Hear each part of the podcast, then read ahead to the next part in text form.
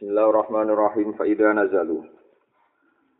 Mongko nalikane padha tumurun sapa tiang-tiang hakikat maksudnya nazali itu memiliki tiang-tiang pilihan tiang-tiang hakikat bila sama il hukuki maring langit-langit hakikat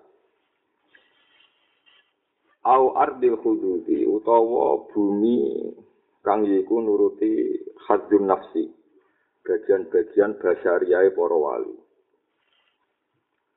wali cek lagi wusuh cek lagi nuruti bagian-bagian basyariah kados kawin kados duwe iku fabil izni. Mongko kelan izine Allah. Wa tamkini lan tamkin. Tamkin ku makom sing dikongangno Allah sing dipermanenno Allah. Wala yumakkinan lahum dinahumul ladir qadha lahum malaikat dilan nagum min ba'di khaufihim amna warusuhilan tumancep fil yakin ing dalam yakin Falam yang jiru mengko ora turun sapa para wali ilal hukum maring pira-pira hak. Ketika dekne makome tok hakikat ora turun bisuil adab iklan ele adab wal ghaflatin anali. Wala ilal hudud lan ora balik ning gone hadun nafsi. Oleh ra balik bisyahwati lan bisyahwati lan pira-pira syahwat. Bisyahwati lan pira-pira syahwat wal mutati lan seneng-seneng. di para wali niku kados kanjeng Nabi pas Mi'raj. Nabi pas Mi'raj niku gak ketemu Allah teng Sidratil Muntaha, ora makom paling dhuwur. Tapi Nabi dia balik teng bumi. Saat teng bumi dia nekah. Pas sowan Allah ya ora nuruti nafsu gagah-gagahan sowan Allah. Pas saiki balik ning dunya kadang dikokon nekah ngurus duit, ngurus dunya ya ora krana nafsu. Kabeh krana Allah Subhanahu wa taala. Kulo sering dijajahi bapak. Masalah hikam, masalah mut. Wong sidik-sidik muni Allah iku kadang ora krana iktimat ning Allah, kadang ku gagah-gagah. Ya kadang gen Allah gagah-gagah. Iku ya berarti nuruti nafsu. Contohnya paling gampang ngeten jenengan diutang jasa mbek tiyang. Berhubung gengsi nyebut wong iku kabeh nikmat kersane Allah, kabeh nikmat kersane Allah. apa matur nuwun mbek wong? Tapi niate wangkot mau ngakoni jasane wong. Dalam dikane nabi malam yaskurin nas lam yaskurillah. Jadi mengamuli sidik-sidik Allah ya kadang eh, nyuwun sewu kadang niate itu ya hadu nafsu. Tapi nuruti nafsu ya kadang hadu nafsu tapi kadang perintah pengira saya nabi saya juga kawin Nabi Muhammad nikah Baru kaya nikah saiki akeh habae pakai wong alim. Sing saka duriyae Nabi, sing kita roh musma'ala kados Abdul Al Haddad. Sing tiang modern kados Said Muhammad, Habib Zain, wonten Habib Salim, Habib Umar bin Hafid Asyadi, wonten Habib Salim. Jadi baru kaya hadis dunia, tapi tidak ada hadis akhirat. Sarane asal melebuni bitamkin warusuh fil yakin. Ora krono syahwat, ora krono napa mut. Kalau kiai seneng organisasi sawangane ambisi, tapi asal karena Allah ndadekno kuwate Islam. Ini ku iso silaturahim antar komponen para napa kiai. Ya pokoke sini pesene hikam iku cek kue lagi dok sama il hukum, cek ardil hudud, pokoknya fadil idni wa tamkin warusuh fil yakin. Ya, gak mana cek lagi ilmu hakikat, itu koyok yang yang sing sok hakikat terus ngenyek syariat ku kulit sing hakikat ku ati. Lha iku mau gagah-gagahan tok nggih. Kepengen hakikat tapi gagah-gagahan ngenyek wong liya napa ku? Kulit. Lha iku berarti boten billah walillah. Jadi kok edae napa? Na ila sama'il hukum ci ardil hudud kabeh fadil izni wa tamkin wa rusukh fil yakin falam yanzi lil hukum bisuil adab wal ghaflah wala ilal hudud bisyahawat wal mut'ah bal dakhul Dale padha masuk sapa para wali fidalika ing dalem mengkono-mengkono sama il hukum di ardil hudud. Ya fidalika e fidalika e fi sama il hukum au ardil hudud oleh mlebu iku billah walillah wa minallah wa ilallah. Lan kula suwun. Nah ana wali-wali sing ramah kados sing kula menangi nek yang modern kados Mbah Arwani ya kados Mbah Mun nggih kathah lah. Iku yang mawon nguatno Islam lewat muasalah, lewat silaturahim. Wonten wali-wali sing tertutup, mek tamu angel, kumpul wong angel. Teng modern nggih kata lah, kula menangi Yai Hasani Sedogiri, kula menangi Mbak Dinyati Bandi Gelang macam-macam. Wiling-wilingan nak kumpul wong iku mari ati atos, mari saling hasut, mari saling drengki. Akhirnya milih usia. Ini semacam-macam. Pokoknya kabeh ku oleh. Asal kabeh ku billah walillah wa ilallah. Wonten kiai-kiai cara lahir itu garwane kata. Tapi akhirnya nak billah wa ilallah nurono tiang-tiang soleh kata. Wali-wali saya bojone agak-agak nyatane kiai soleh-soleh. asal awali fillah wa ilallah wa lillah. Ya ana buktine tenan. Ya ana sing milih bojo sitok ya buktine ya tenan.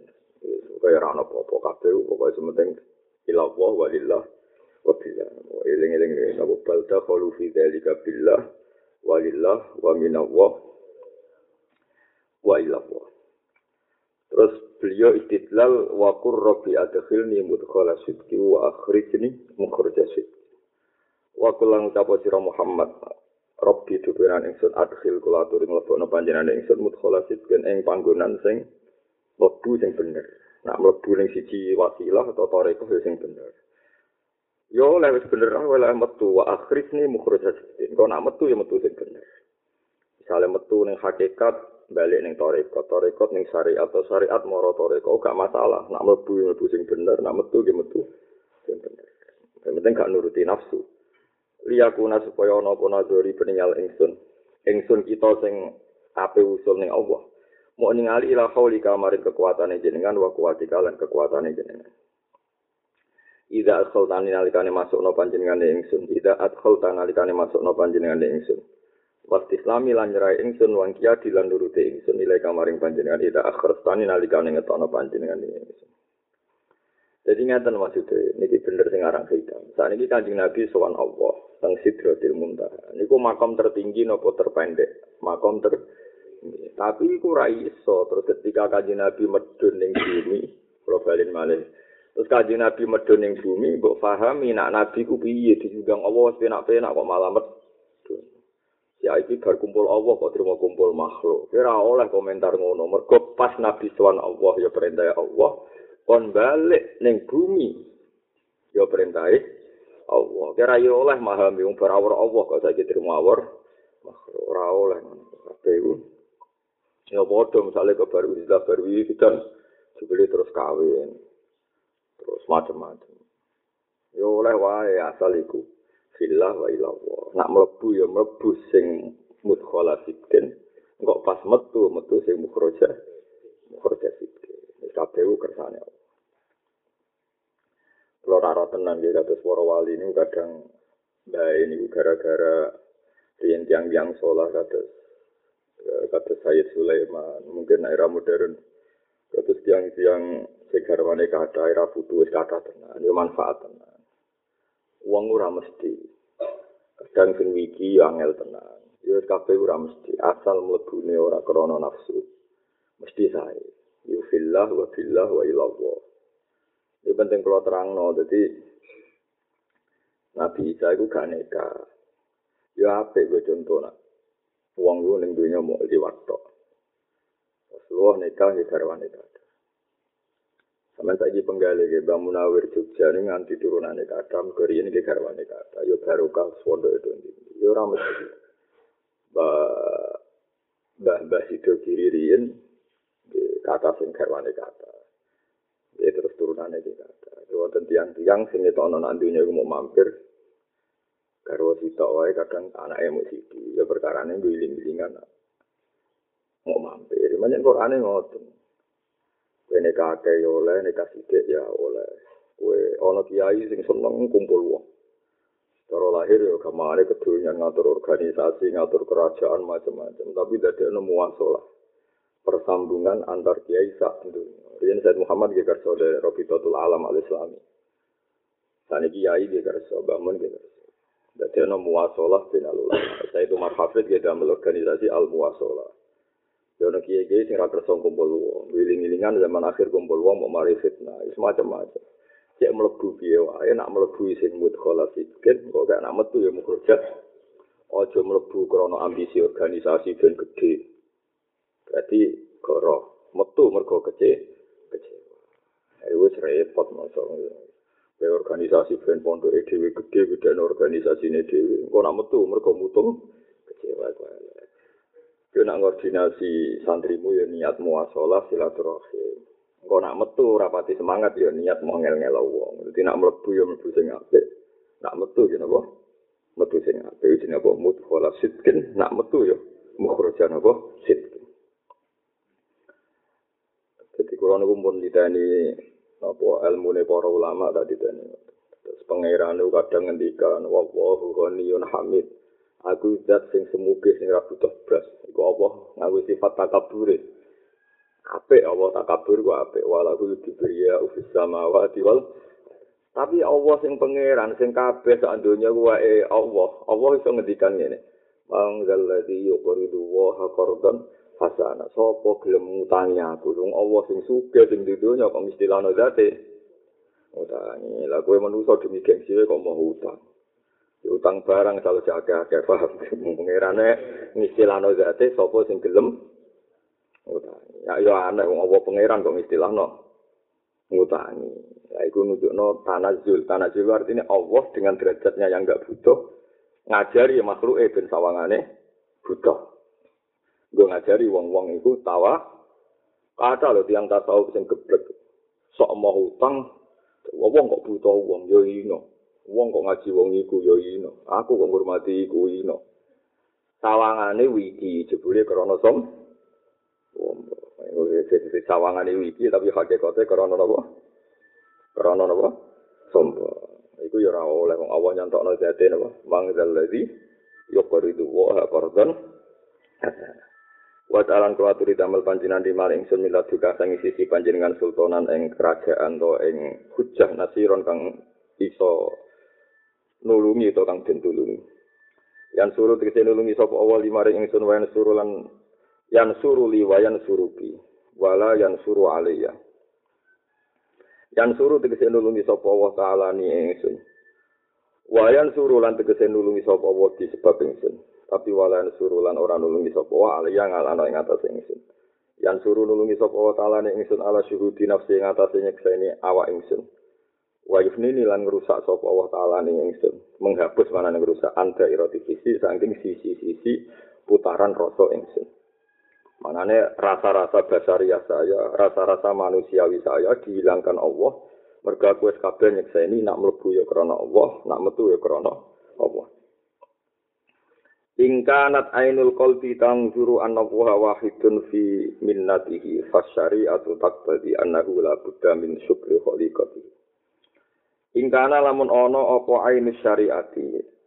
Ainul qalbi. Ingkana lamun ono apa ainul qalbi, apa kahanan mata hati.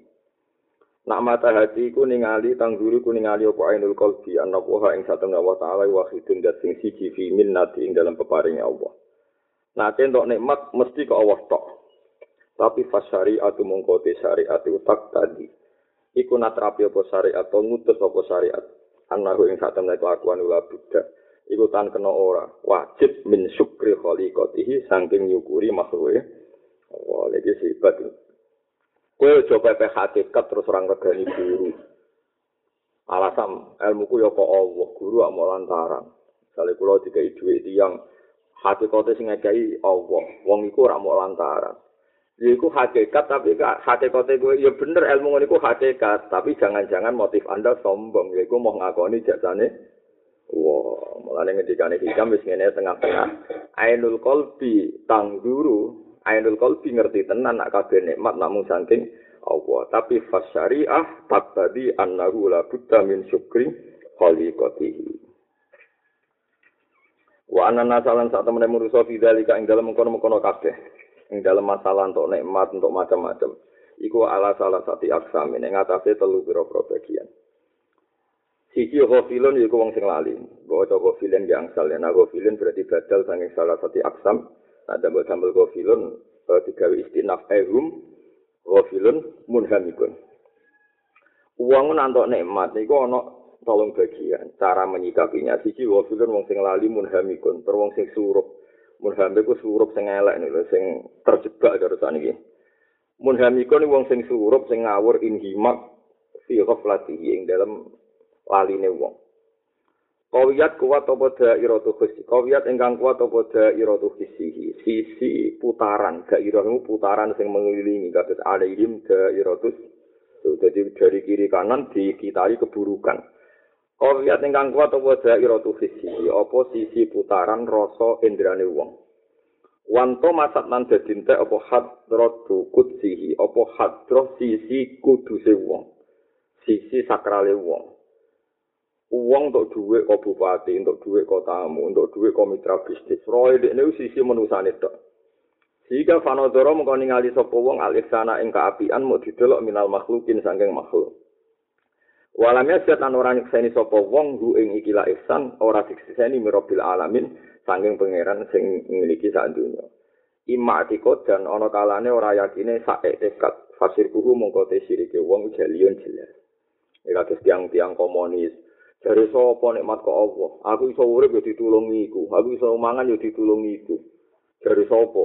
Ya anak nganti ngono berarti bener-bener tekot. Nak ngono berarti sirik kecil jelas. Wa immastinat dan nan ora terang-terangan sirik tapi ning atine iku nganggep nak nikmat itu namung saking makhluk. Wa immastinat dan nan ana kalane nganggep nikmat itu diistinatno, disandarno ning makhluk. Tapi ora diomongno. Fasir kuhu mongko te sirike wong kofiyun iku samar, tapi hakikate gak apa sih? sirik.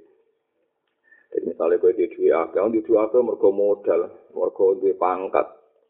Bareng di pangkat, ilmu ku akeh, terus ku akeh. Ora diomong no, lagi sirike khofi. Nah diomong no nganti dadi etikat, sirike nopo ja, jali. Lagi kaya di daun pangeran ketika koron ditanya, kenapa kamu sekaya itu? Kala innama utituhu ala ilmin inti. Jadi koron aku sugih ini mergo ilmu ku akeh, pengetahuanku Oke, wawa tersinggung. Lan cara kula sedengan nggih kados dilambai guru-guru kita wis sedengan. Nak kei wong yang matur nuwun, tapi tetep ning ati ku yakin kabeh sing ngatur pengen. Namun kok nak matur nuwun tok eling jasane makhluk tok kok kowe lali pangeran. Iku nak mbok omongno dadi sirik jali, nak mbok endem dadi sirik khofi. Wis tengah-tengah ya eling nak kabeh kersane Allah. Tapi fasariah tak tadi anda syukur anda buddha min syukri nabo khaliqatihi wa wa sahibu hakikatin utai wong kang ilmu hakikat iku oba iku gaib sapa sahibul hakikat anil khalqi sange makhluk. Wong sing tok hakikat iku oba anil khalqi. Mergo bisuhu dil malikil haqqi karena nyekseni raja sing hak iku Allah. Bisuhu dil malikil haqqi karena nyekseni pemilik sejati manane ya Allah. Wa fani alan dadi wa iku dadi rusak sapa sahibul hakikat. Fani ayafna fanaan anil asbabi saing pira-pira sebab. Mergo bisuhu di musabbibil asbabi sebab nyekseni zat sing maringi sebabe para sebab. Wong hakikat itu wong ketika untuk nikmat itu lali makhluk. Mergo mau nyekseni Allah al-malikul haq. Lan lali sangka asbab mergo mau nyekseni musabbibil asbab. Fawa mengkoti sahibul hakikat wa abdun iku kawula muwajirun kang den adepno atau muwajirun kang madep madep mantep bil hakikati lan hakikat. Dohir untuk iku muncul dohir banget ketara banget alih ing atase wong apa sanaha keagungane ilmu hakikat. Wong hakikat itu wong sing madhep mantep sampai keagungan hakikat ku ketok sali kontur ngandap ngambah litoriko di maring toriko. Kotis taulah teman-teman nguasani sopo wong ala mudah atau ala madah, ada yang mau ala madah, ala mudah, sampai ngatasi duri atau panjangnya ilmu hakikat. Tapi wero anahu saliyane sak temne iki wong, wong sing sahibul hakikat iku gharikul anwari, iku wong sing kelep ning nur. Matmu sul asari tur dihapusno pira-pira asar kudure Allah, bukti kudure Allah. Kau kula teman-teman ngendi apa sakruhu, apa sifat gendengnya iki sahibul hakikat sakaru gendeng tapi gendeng villa. Wong hakikat nang istilahno nggih sakruhu, apa rasa dari wong. ala sahwihi ing atase kesadarane wong. Wajam uhu lan menang apa sifat ngrasa kumpule wong be Allah ala farokihi ing atase sifat kisae wong. Wa fana lan menang apa sifat fanae wong. Fana ngrasa kabeh kersane Allah ala bakoi ing atase sifat langgenge wong. Sifat bakoke wong, sifat nak dekne ngrasa duwe eksistensi maksud wa wa ibadu lan nglindih apa sifat wa ibe wong ala futuri ing atase sifat hadire wong. Jadi ngeten nggih nak mulai ilahi-ilahi langsung dunia donga. Ngeten nggih. Sakniki tiyang sing hakikat untuk nikmat. Tiang hakikat sing untuk nikmat misalnya kados wali-wali sing milih ning omah ning kamar. Wiridane mu ya Allah ya Allah terus tetep tamu akeh. Muni matur nuwun mbek tamu wis kok kudu ra iso gara-gara dekne wis bener-bener kok sangka kehadirane dekne. Dekne bener-bener mau ngertine mau Allah hakikat. Ngerti musab bibil asbab terus lali sangka asbab. Muni matur nuwun kados wali-wali sing wali tenan biasa sing aja gawe-gawe. Muni matur nuwun mbek wong abot.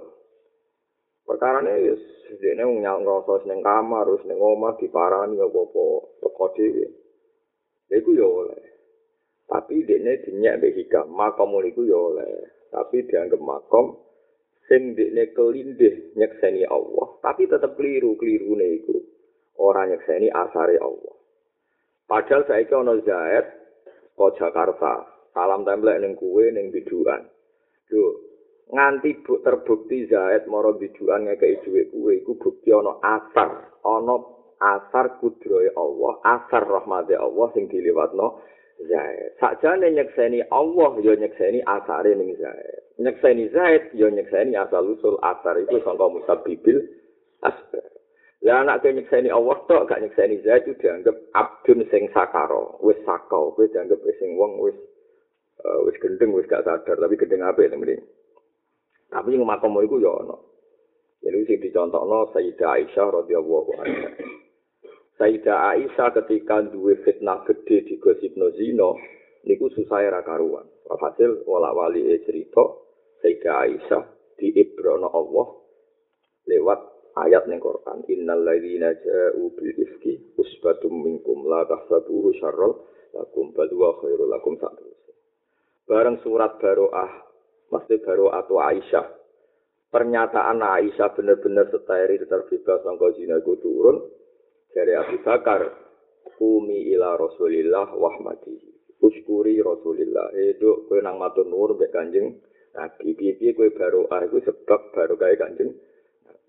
Dari Sayyidah Aisyah berhubung pasti ku mustalimatan wis wong rasa sadar mau nyekseni Allah la askuru illallah wala ahmadu illallah aku ora bakal muji Muhammad sing tak puji Allah aku ya ora matur nuwun Muhammad mau matur nuwun Abu Bakar tetap protes Aisyah. Kowe kudu tetap matur nuwun Kanjeng Nabi. Lah makome Abu Bakar dianggap luwih dhuwur mergo sohwin meskipun dek ngerti ilmu hakikat tetap waras nggih. Ilmu hakikat tetap sampai saya kita bedai ketika kowe yakin Allah Rahman Allah ku Maha Rahman, Allah Maha Peparing. Tetep kita sadar, iya itu nyata. Tapi kowe kok lucu, munamuni Allah Maha Rahman kok ora iso nyontokno. Contone piye? Yo ora iso nyontokno munamuni Allah Maha Rahman Maha Peparing.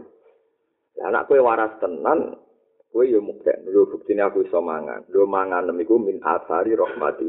Mangan niku min asari rahmati. Ya kok lucu kowe nyekseni ana al muasir, tapi mau nyekseni ono asar. Paham ya? Mulane nek sing hakikat waras tenan yo nyekseni nikmat ke Allah, tapi saiki ana wong salam templek utawa ana bojo nriman, iku asare rahmate Allah. Mulane tetep sadar. Mulane bener kan Nabi malam yaskurin nas, lam yaskurillah. Lha saiki wong kelas mbek kowe iku asar sangka apa? Asar sangka rahmate Allah sehingga ketemu kanca ya dimatur nuwuni. Paham ya? piye-piye wujud alam sing dadekno kowe serasi iki min asari kudrati min asari roh mati jadi artinya kowe nyekseni makhluk nak kowe usul tenan orang ngalang-alangi nyekseni al khaliqur razzaq. Mergo alam sing mbok alami iki min asari rahmati atau min asari kut kudrati Lani terus hikam darani kawula sing ngene iku ya sahibul haqiqah kados Sayyidah Aisyah ya sahibul haqiqah. Tapi wa akmalu lan iku luwih sempurna minhu tinimbang sahibul haqiqah Wa akmalulan iku luwe sempurna minhu sangking utawa minhu dibanding sahibul hakikoh abdun utai kawula. Syariba kang ngombe sapa kawula, mesti ngombe ilmu hakikat temen. tapi fasda mongko tambah sapa abet apane sohwan warase wa ghabalan yo ghaib sapa abdul mesti ghaib sangka nyekseni hadir nafsi tapi fasda mongko tambah sapa abet apane kuduron hadire nyekseni Allah Fala jam uhu mongko ora ana utawi sifat jamae wong iku yahjubu iku ngalang-alangi mu jam ing wong an farqihi saking sifat faroke wong. Ate fa lu manane jam uhu ngrasa kumpul pangeran farku nembe bisa saking pangeran.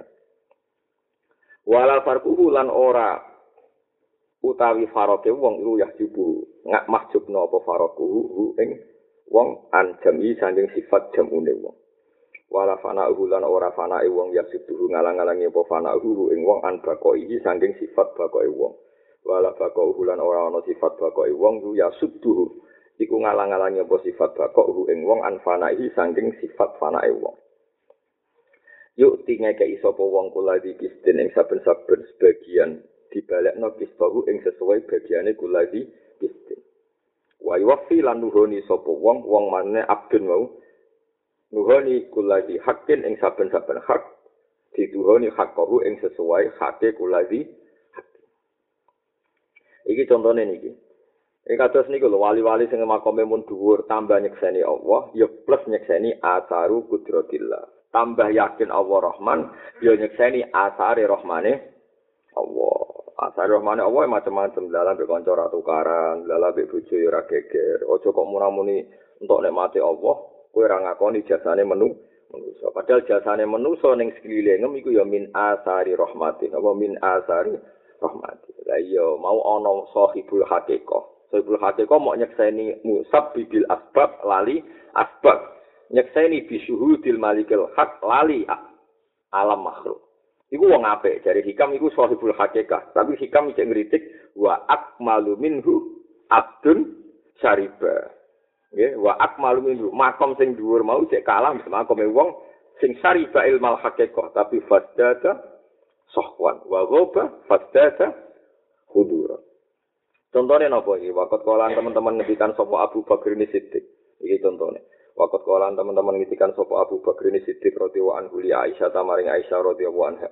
Lama nazala semangsa itu umur nopo baro atuha apa bebas Sayyidah Aisyah minal ifki sanging gosip zina ala Rasulillah ngatasé kanjeng Nabi sallallahu alaihi wasallam. Dawe Abu Bakar, ya Aisyah uskuri Rasulullah sallallahu alaihi wasallam. Aisyah kudu syukur maturun be Nabi.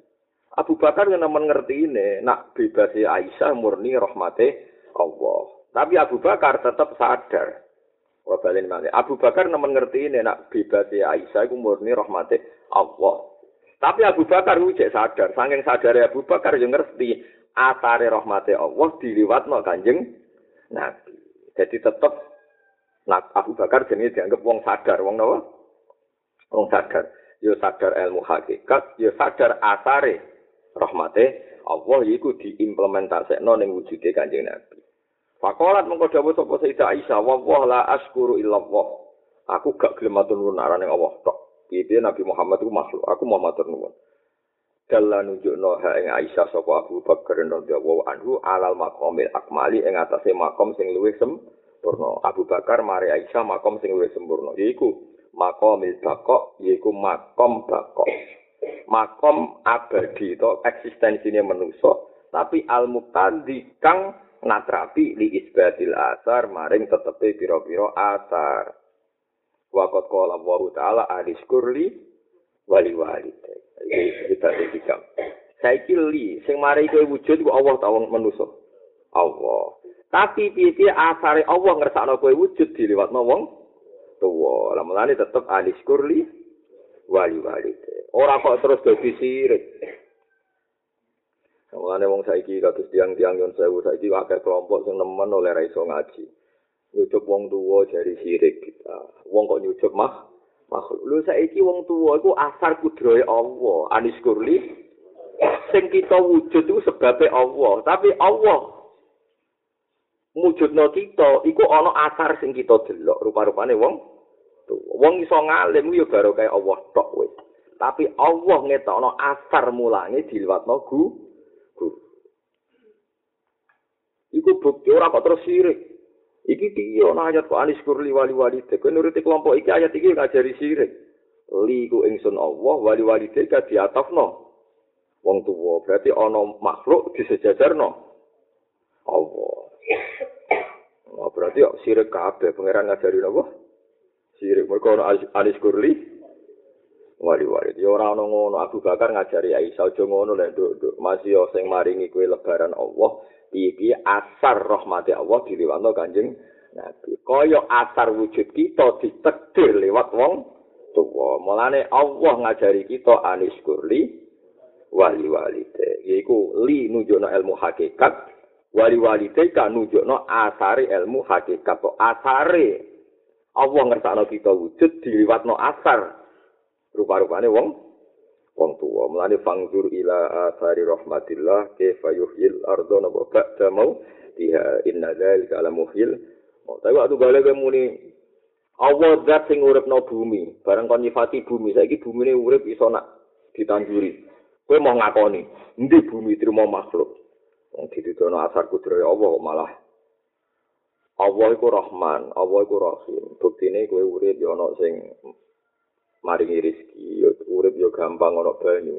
Kok nyifati makhluk gak gelem. Alasane mau eling Allah iku ora oleh. Piye nikmat sing ana ning sekeliling kuwe iku kabeh min asari roh mati Wakat kawalan teman-teman ngedikan Sopo sallallahu alaihi wasallam Dawa la yaskuru waha Man lam yaskurun Nah, sing masyur gini ku Man lam yaskurun Nah, lam yaskurillah La yaskuru ora iso nyukuri Allah ing Allah Sopo man wong layas guru kang ora iso nyukuri sapa man al nasa ing manusa jadi dawe hikam wa kana tanana sapa Aisyah ya ya Aisyah fi dzalikal waqti ing dalam mengkono-mengkono waktu iku mustalimatan iku wong sing bingung sing trauma sing dahsyat.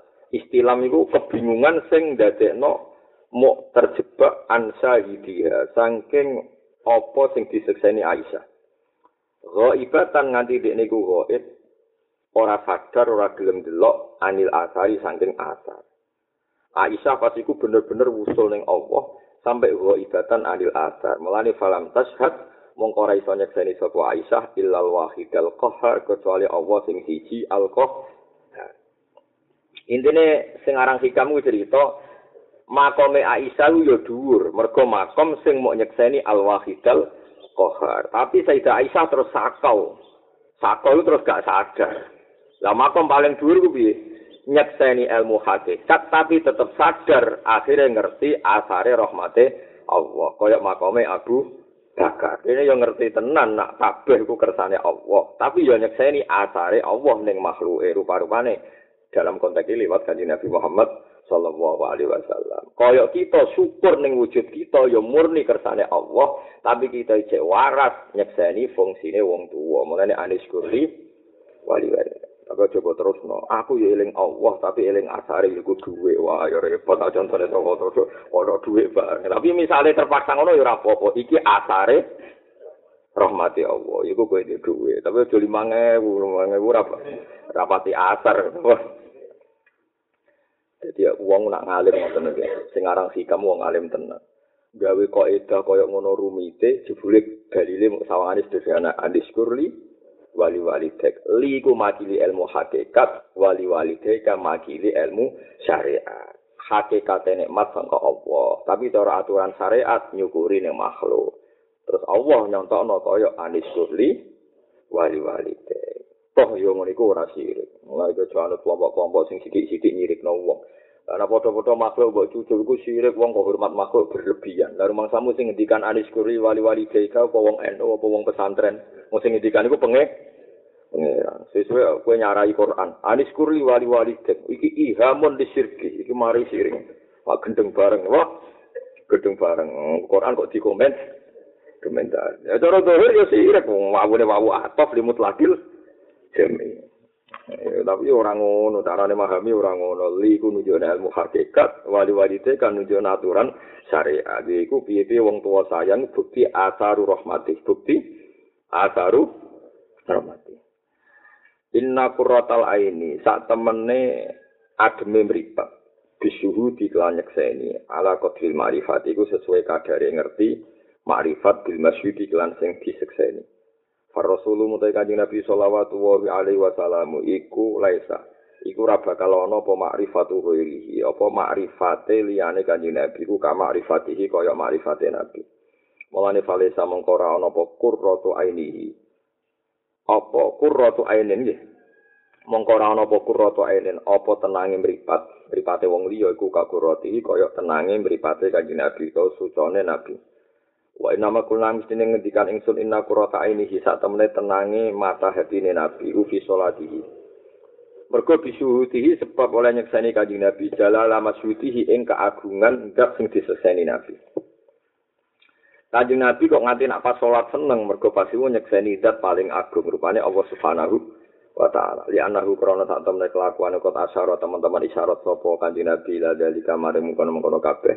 dikaulihi kelan dawe kanjeng Nabi fis salat wa qurratu aini fis salat tenange atiku ing dalem salat maksudnya ora kok krana salat tapi ing dalem salat mergo pas salat tenange Nabi nyekseni Allah. Nyekseni ne pas salat walam yakulan ora dawa sapa Nabi bis salat kelawan lafat salat tenangku iku kelawan salat berarti Nabi tenange kelawan ibadah. Iku keliru nek cara ilmu hakikat. Wong tenang kok krana ibadah. Tenang ku krana nyekseni Allah sing kadang hasil pas pas salat Idua krono te kanjeng Nabi sallallahu alaihi wasallam iku la tukiru iku ora tenang apa ainuhu apa matane Nabi. Ainuhu saged mata hati saged mata peninggal. Biwi robihi ora bakal tenang kelawan liyane pangerane kanjeng Nabi wa kaifa wa kaifa lan hale kaya iku terjadi wa wa ya dulu ala hadal makom te kanjeng nabi ya dulu ingkang marai sapa nabi itu nunjukno sapa nabi ala hadal makom ing atase ilah makom wa ya murulan perintah sapa nabi bi iklan hadal makom man ing wong siwahu kang saliyane kanjeng nabi Dikau iklan dawe kanjeng Nabi sallallahu alaihi wasallam ubudillah ka annaka tarahu. Kena nyembah pangeran kaya-kaya kowe ningali pangeran. Wa muhalun lan iku muhal ayaro utahi yen to ningali sapa wong hu ing hu ing pangeran, tapi wa sya dalan nyekseni sapa wong mahu sertane pangeran, nyekseni siwahu ing saliyane pangeran. Jadi nabi sing gawe ajaran, kowe nak nyembah pangeran kaya-kaya roh pangeran. Lah muni roh pangeran kok roh liya? Liyane. Nek roh pangeran ya pangeran wae ora usah roh liyane. Saing kala mengko lamun ngendikan sapa kaya nang sing ucap kotakunu terkadang ana apa kuratul aini apa tenange mripat atau tenange ati ku bisa salat iklan salat. Mergo li ana kron sak temne salat ku fadlun anugerah minawa saking Allah wa barizatun nan muncul min aini minnatillahi saking kahanan rahmati Allah. Pakai famu ke hali kaya apa layak roh ora seneng sapa wong biya kan salat. Wa kefalan hali kaya apa la takuno ora ana apa kuratul aini tenange mripat ugi kan salat.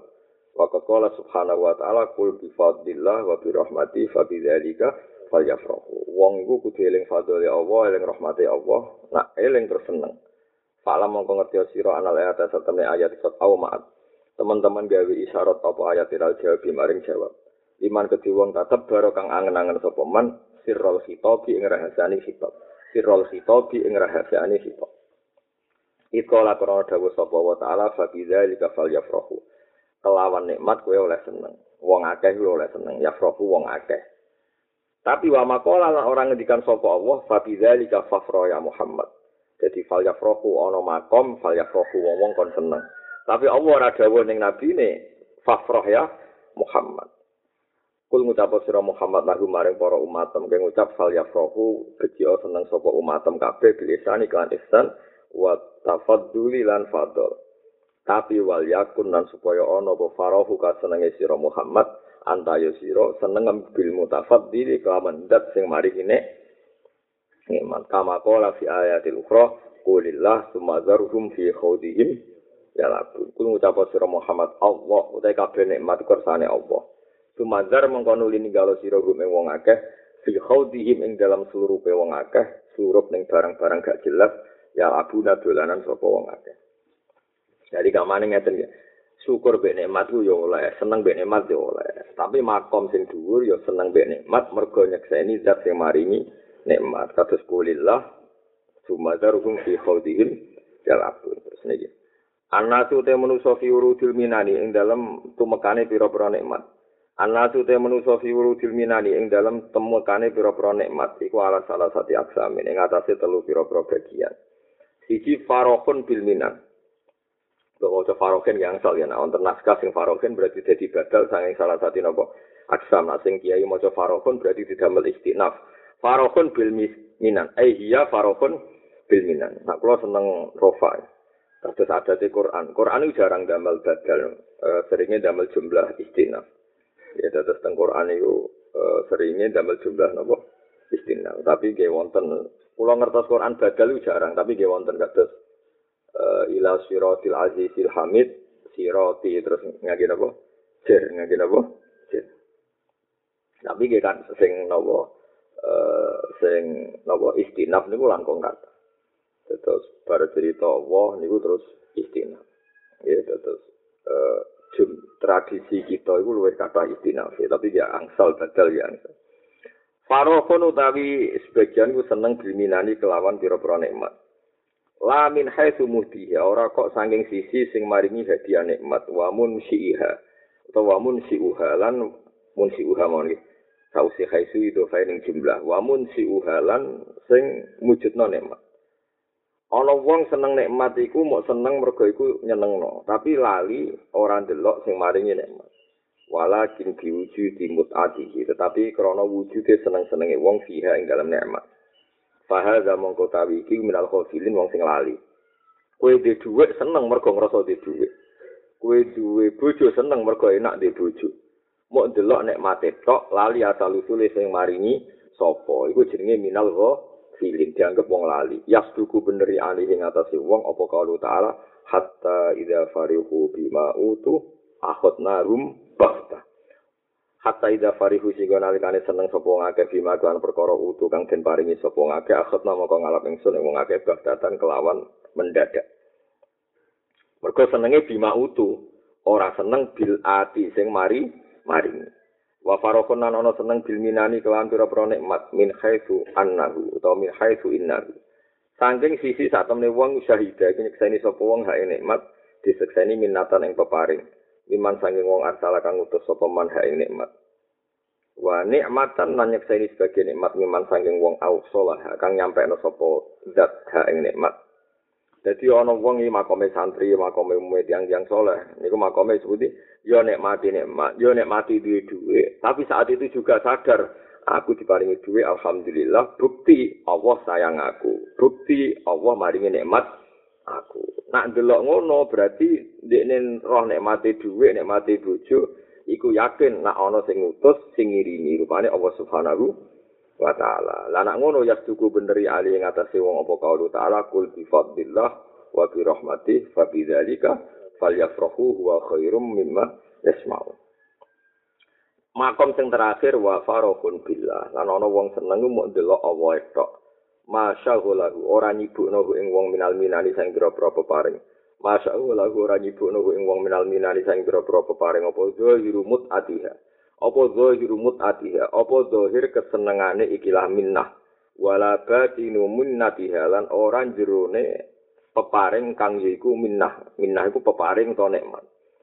Ana wong seneng nikmat iku ora kok silau ambek bentuk nikmate, tapi mau seneng piye-piye iku kabeh kersane Allah.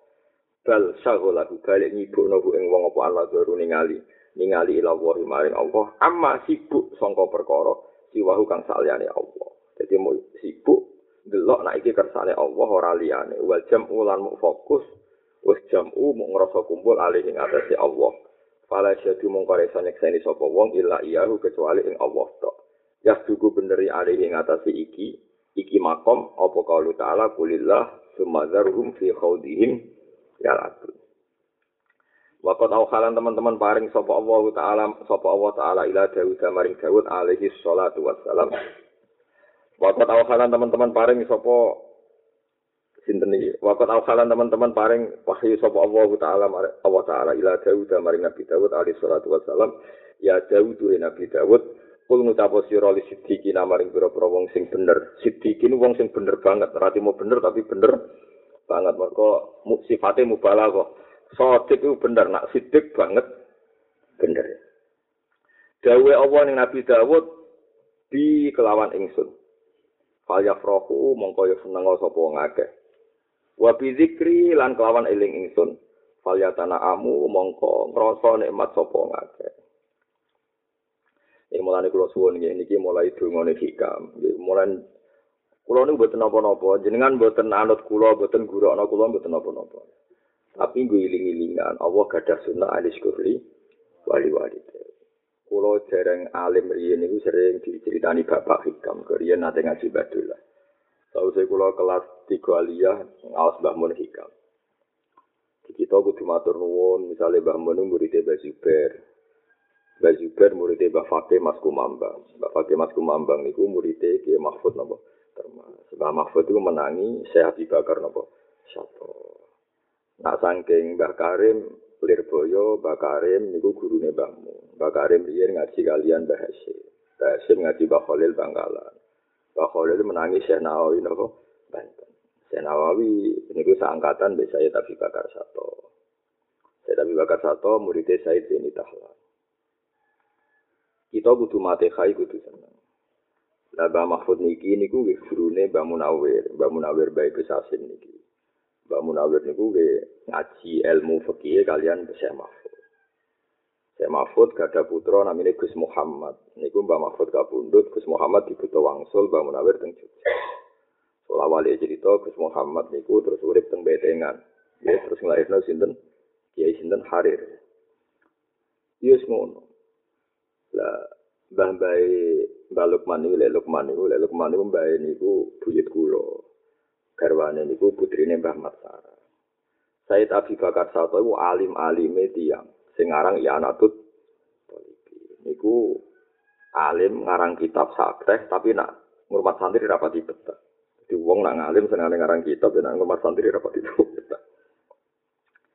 Niku gak ada kakak namanya Sayyid Umar Sato. Jadi mungkin ini kalau hatami sampai usah jalur sanat tapi kalau terangno silsilah ilmu kulo. Sayyid Abi Bakar Sato niku gada kakak alim tapi ora seneng aran kitab gede-gede, ora gelem ngorek kitab gede-gede. Jenenge Sayyid Umar Sato. Iku Mbah Mat, Mbah Mat iku Mbah Mbah Mun, terus Mbah Mun gada ibu namanya Nyai Mahmudah, gada abah namanya napa? Mbah Mat, Mbah Mat Sarang.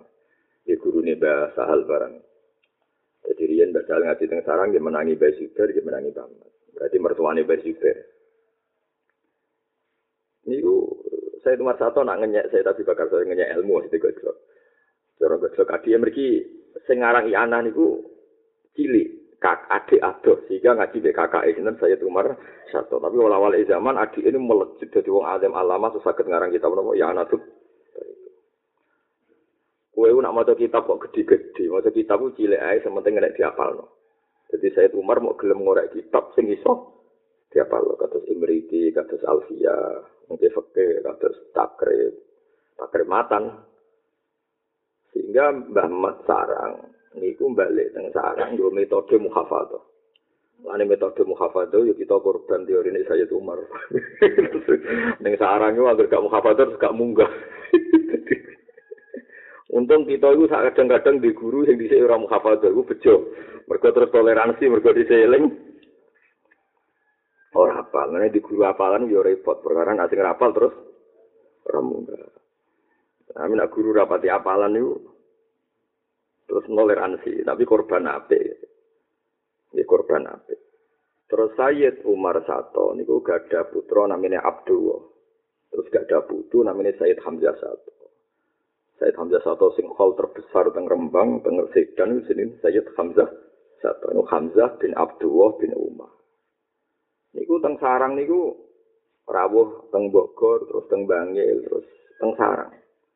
Teng sarang golek ibah mak mergo murite baik. Ya murite napa? Baik. Murite baik. Barang mriku terus niki ceritane Mbah Mun teng manake Sayyid Hamzah Syafa. Kula sering diceritani langsung.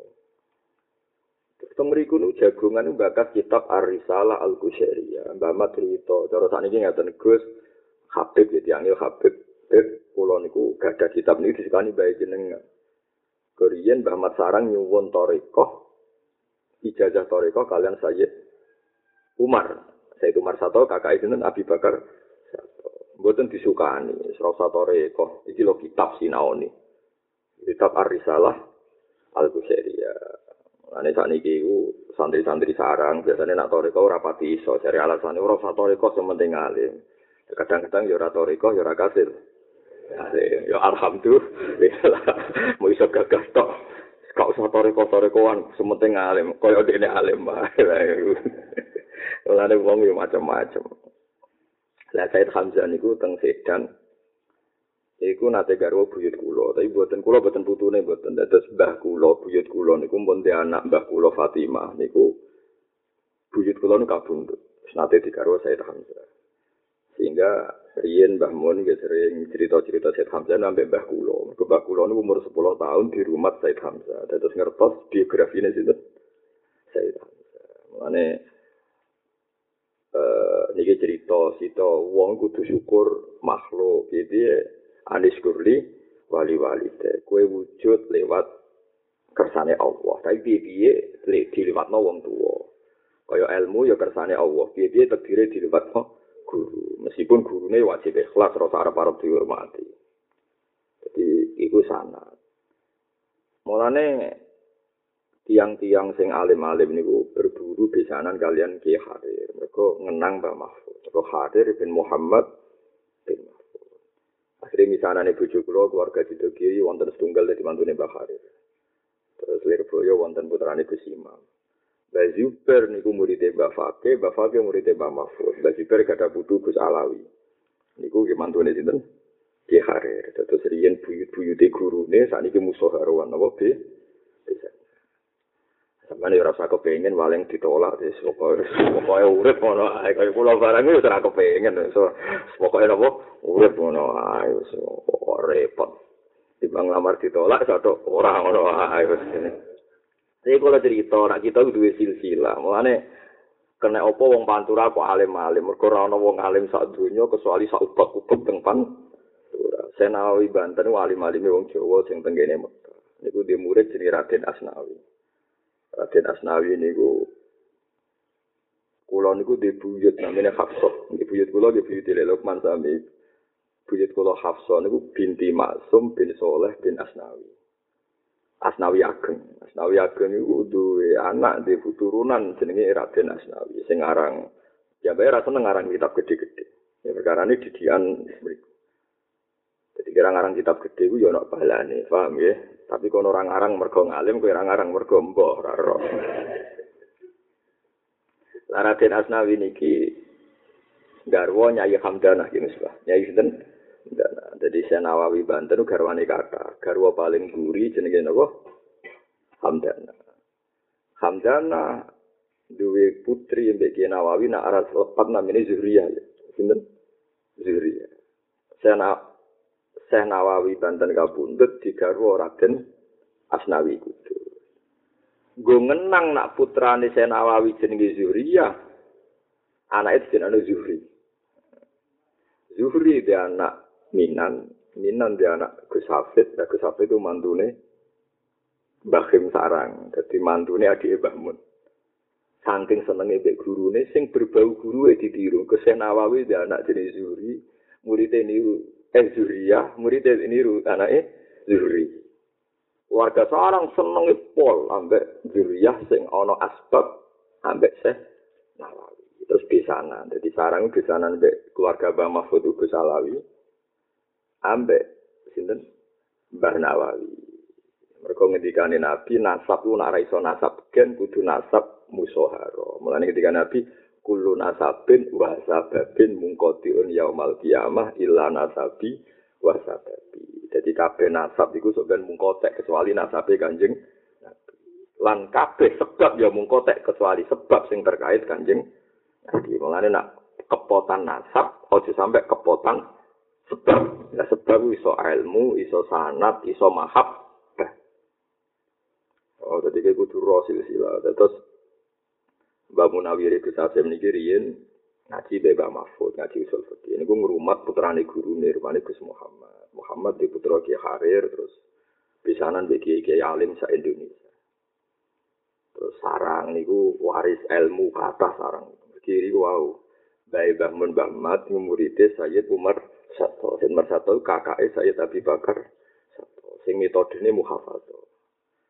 Kula niku murid Mbah Mun, nggih murid bapak, nggih murid Mbah kula. Kula niku gadah sanad saking keluarga, nggih di sanad kok guru. Kados Mbah Mun, Mbah Mun yo duwe silsilah guru, Mbah Mun, Mbah Karim, Mbah Hasyim, Mbah Khalil Bangkalan, Syekh Nawawi. Paham nggih?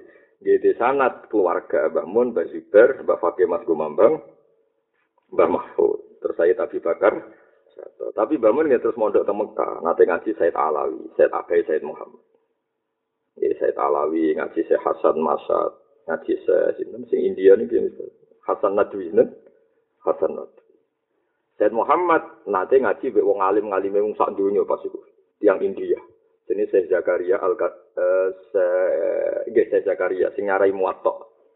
Sing nyarai napa? Saya Zakaria ada ponaan napa misanan sing aran Hayatus Sahabat sinten Yusuf. Saya Yusuf di ponaan bo IP bo misanan pokoknya saya Ilyas Kandalawi ini sing damel jamaah napa? Tablet ini saya Ilyas napa? Jadi keluarga Kandalawi wong alim kabeh. Sing saya Zakaria nyarai muwatta sing saya Yusuf Al Kandalawi nyarak ngarang napa? Hayati Sahabah. Sing saya Ilyas Al Kandalawi damel toreko napa? Jamaah tablet Ada wong alim-alim rawati wani gedhe jamaah tablet mergo ngergani pendiri ini. Wah, Tapi sing jamaah tabligh kok poroh tau ora berdiri niku ya ora roh. Pokoke ngono. Lah kowe aja gedeng tok yo ngregani ketuane, Pak. Ngregani nopo? Ya sik cuma melo melo ya. Oh, men geger. Nang ngritik tok. Ngecek diruso iku gendok ngene. Lah kowe ya ora tau itikaf. Itu aja piye Eh, kalau sering diprovokasi kiai iki, cara jenengan ngoten wis pundi, Gus? Kowe ngajak gedeng tak ngajak seneng. Nada takok wis ngajak. Wong kok. Yo sing biasa wae, maksudnya biasa wae, wong kabeh kaulane pangeran, biasa wis. Jadi kan Nabi nak gedeng aja nemen-nemen kok nang seneng nemen, nak seneng ya nemen-nemen kok nang gedeng biasa. Ini kalau cerita, ini mungkin nak pun ilahi-ilahi, niki wonten wektu niki jam gitu nah niki kita setengah itu njen kula jono nak menawi saged hatam Nek khatam ge kudu yakin alim iki khatam hikam. Yakin yakin. Kenapa kok kudu yakin alim? Lha wis alim kok gak yakin terus dhe modal. Wong kudu yakin ya. Jadi kowe kudu yakin nek wong paling sak dunya. Kok ora ana bukti nek pokoke napa? Ya. Yen kula jeling sering didawi bapak, hak nak ngaji sing guyon, wong ku wis bingung aja bocah. Engko omah wis bingung opat ngaji. Di bingung. Lah niki dalile gene iki, kul bi fadlillah wa bi rahmatih fa bi dzalika falyafrahu. Lah niki dawuh Allah teng Nabi Dawud bi kelawan ingsun falyafrahu, mongko senenga sapa wong akeh. Wa bi dzikri lan kelawan eling ingsun fal yatana amu mongko kudu ngrasa entuk nikmat sapa wong. Mane rata-rata wong alim nak ngaji seneng guyon. Mergo piye-piye guyon dekati seneng. Nak nangis dekati nyes nyesal. Eh, tapi yo kowe aja terus nganggep mazhab nangis mbek guyu ape guyu yo keliru. Kadang guyu mergo ati atos paham nggih? Nangis mergo frustasi sing rasa apa? Eh padha ora jelas eh padha tapi sing jelas nak cara teori cara teori sanat niku jelas. Ana riwayat bi fal yafrahu wa bi dzikri fal yatanamu niki apa lo nih hikam ketika urung donga ngeke saran ngene yo bi fal yafrahu wa bi dzikri kowe nak nyebut Allah kudu seneng. Nak eling Allah kudu ngrasane eling Allah kok di neraka bareng lha apa? Neraka iku makhluk gampang lawan neraka. Trimo mah carane nglawan neraka sering sedekah neraka iku cemen cara nabi nak nyifatin neraka iku lucu nak eling Allah. Fattakun naro walau bisik kitamro kowe nak kepen nglawan neraka sedekah senajan to separone kurma. Nabi ketika nyifatin neraka ngene-ngene fattakun naro walau bisik kitamro nak ra iso nglawan neraka mek sedekah sak kurma atau separone kurma fabi kalimatin thayyibah. Yaiku nak omong sing apik aja sengak. Artinya neraka itu bisa dilawan. Ya piye-piye terima makhluk, piye-piye terima makhluk. Mulane niki jelas nggih, waqat au taala ila Dawud, ya Dawud kulli siddiqin. Kandakno ngomong sing seneng aku tenanan. Bi fal yafrahu wa bi dzikri Falyatana. Mulane kula ape susah kuwi isin. Kula yo menungso ajine nggih susah. Kadang krungu kabar si aku nak mbek jenengan ngeten. Kadang-kadang kula yo sebagai manusa kadang-kadang kepen susah, tapi wis susah mbek pangeran kuwi isin. Sing seneng kula yo kersane Allah, sing ra seneng yo kersane Allah. Tapi susah kuwi isin. Nak seneng gak isin aku perkara ana hadis ana sanate pancen nak eling Allah kudu seneng. Muni lele mati kersane Allah kok susah. Nah, muni Allah iku seneng. Paham ge? Wis muni Allah kok. Susah ora oleh. Wah. Kudu ngono, aku tenan muridku kudu ngono. Wong sanate ku bi fal yafrahu wa bi zikri fal yatanamu. Kadang ngandel aku apa ngandel sapa, paham? Ya sementara wae nganti kowe sebenarnya salim ora ngandel lah. Soale saiki sementara kan apa? Ngandel. Nanti kowe alim sak dhuwur kowe. Sementara mawon pun ampun kula ora bakal bangga di murid sampeyan ya. Tapi ora bakal susah lho. Ora bakal apa? Susah. Paham gitu terus Riyen kanjeng Nabi ini bisa seneng tenan, nak bakas Allah bisa seneng tenan, seneng banget. Sampai Nabi ini dites dengan Yahudi. Kalau nu apal hadis teng Musnad Ahmad, teng Ibnu Majah, sampai kalau tulis beberapa marojek peristiwa itu. Oh Nabi ini lucu. nak nyifati Allah niku teng mimbar, ya mimbare Nabi niku. Oh nak nyifati Allah niku nganti goyang-goyang itu. Sampai sahabat dari ceritane Anas bi Abu Hurairah mundur. Wah, iki mimbare rupa kena. Wah, sahabat asli dia parah. Nabi ne musul malah edo.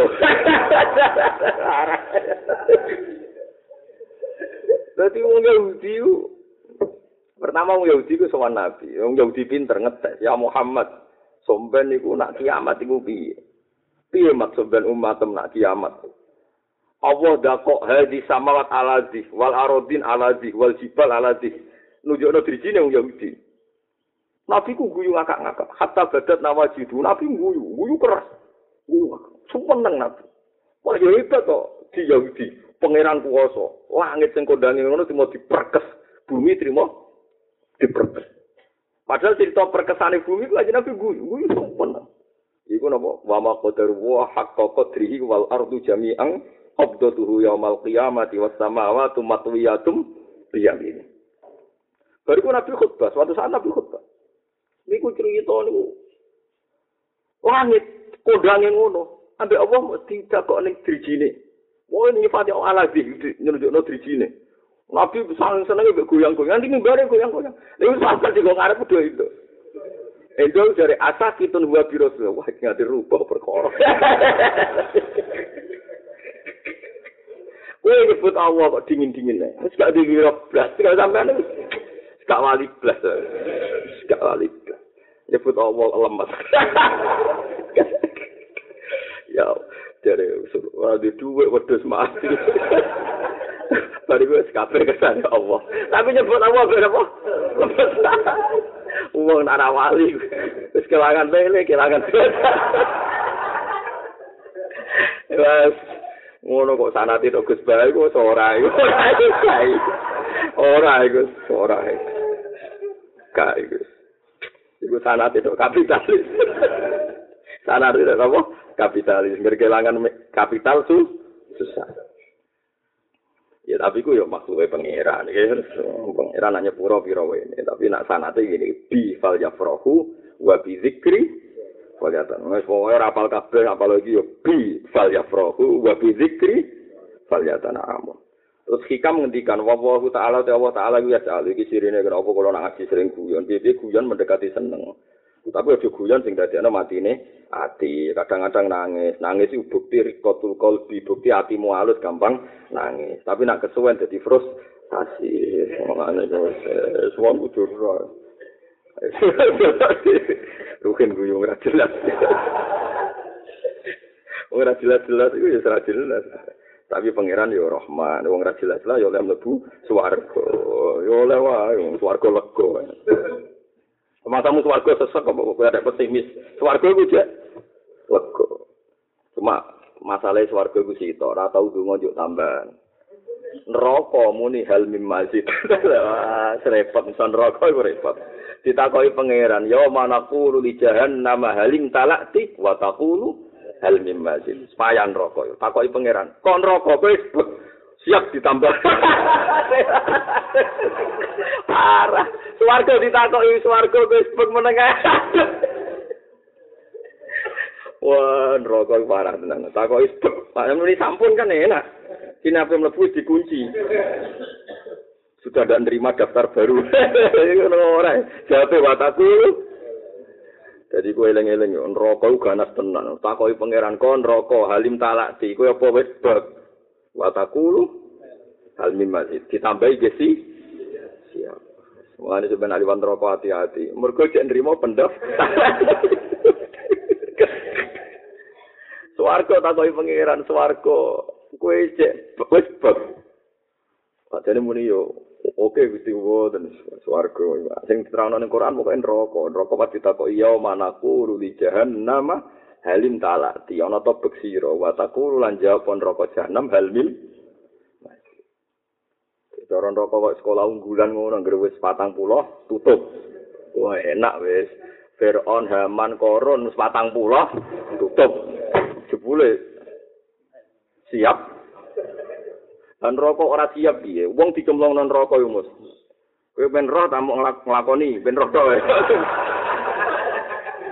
Wong dicemplung nang rokok iku kon dhuwur wing-wing tok ngisor ngenteni 70 tahun. Berarti jerone kan Lha iku wong kira wae doyan wong jerone lah. Paham? Toron rokok sithik ngono kan cepet pun. Lha wong dicemplung no, iku tok ngisor ngenteni. Berarti dilebokno wong mulai Nabi Adam sampai seben kiamat. Oh, tetap sedeng wong. Ada iki sak mono. Lha iku pas ceblok iku ning neraka paling dhuwur iki. Engko tok telengin neraka nek Wah, nek iku kuotane yo masyaallah tenan iku. Dijamin rabek, mulane takoki halim talak ti wa taqulu hal min masih. Yo, jadi eling-eling sing seneng pangeran guys pokoke seneng nggih pokoke apal napa bi fal yafrahu wa bi dzikri wa wa ta'ala yas'alu gawe sapa wa ta'ala farohana ing seneng kita wa iyakum lan senenge sira kabeh bi lan Allah dadi dongane hikam piye Allah yas'alu farohana wa iyakum Allah muga-muga dadekno senenge kita lan senengmu mergo krana Allah. Ini ada disebut Allah sing seneng. Jadi nyebut Allah terus lem, lemes. Iku ora ngaji hikam berarti kowe paham ya? warido lan rido min sanging Allah. Wa ta'ala nang gawe sapa Allah taala ing kita min ahli fahmi sanging wong sing memahami anhu sanging Allah. Wa ala ta'ala nang gawe sapa wa ing kita minal ghafilina sanging wong sing lali sangka Allah. Wa ya sukalan ento ngambana sapa wa ta'ala binakan kita masalikal muttaqin ing ambane diandang sing takwa dimanlihi lan peparinge Allah. Mananu peparing lakon cuman nawu alal mukminin manna yamunnu minnah. bimanihi kelawan anugerah Allah wa karomi lan Allah. Ilahi do pangeran ingsun. Terus niki wau ke sanad kula mun kula terangno mbok guru-guru kula niku keluarga besar kula niku. Uh, tapi tradisi mas saya niku kok dinyidiro ya ala riwayat. Pokoke riwayat mau diterangno tok. Sementing napa diro diro ya iku diro ya nggih ngajine diresane. Ora kok bangga mek gurune, mbambai guru kowe dhewe ra jelas.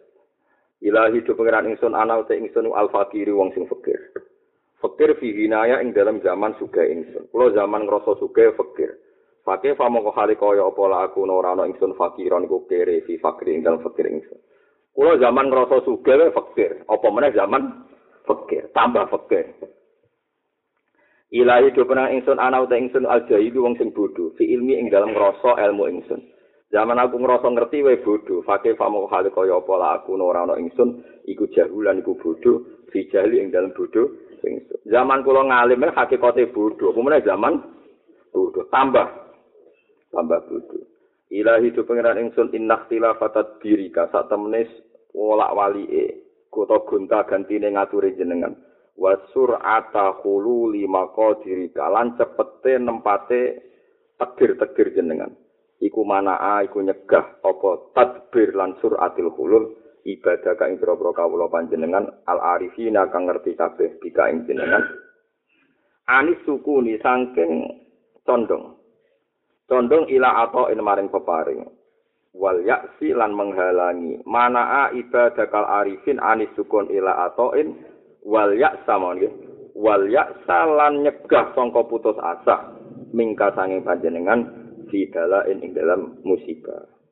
Jenengan ngatur dunya cepete aturane jenengan kok kantos ngoten. Wong sugih ujug-ujug kere. Dhisik terhormat dielu-elukan sawangane kaya-kaya ape dadi presiden sawangane ape dadi pejabat. Jebule terus jatuh. Ana wong sing mbok nyek sawangane ino ujug-ujug diangkat pangeran. Wis gak jelas. Berhubung takdir ora jelas kowe ra roh saiki kowe aja anteng delok peparing lan aja putus asa nalikane untuk musik sifat. Nak pangeran molak malik piro wene, nak pangeran molak malik piro wene.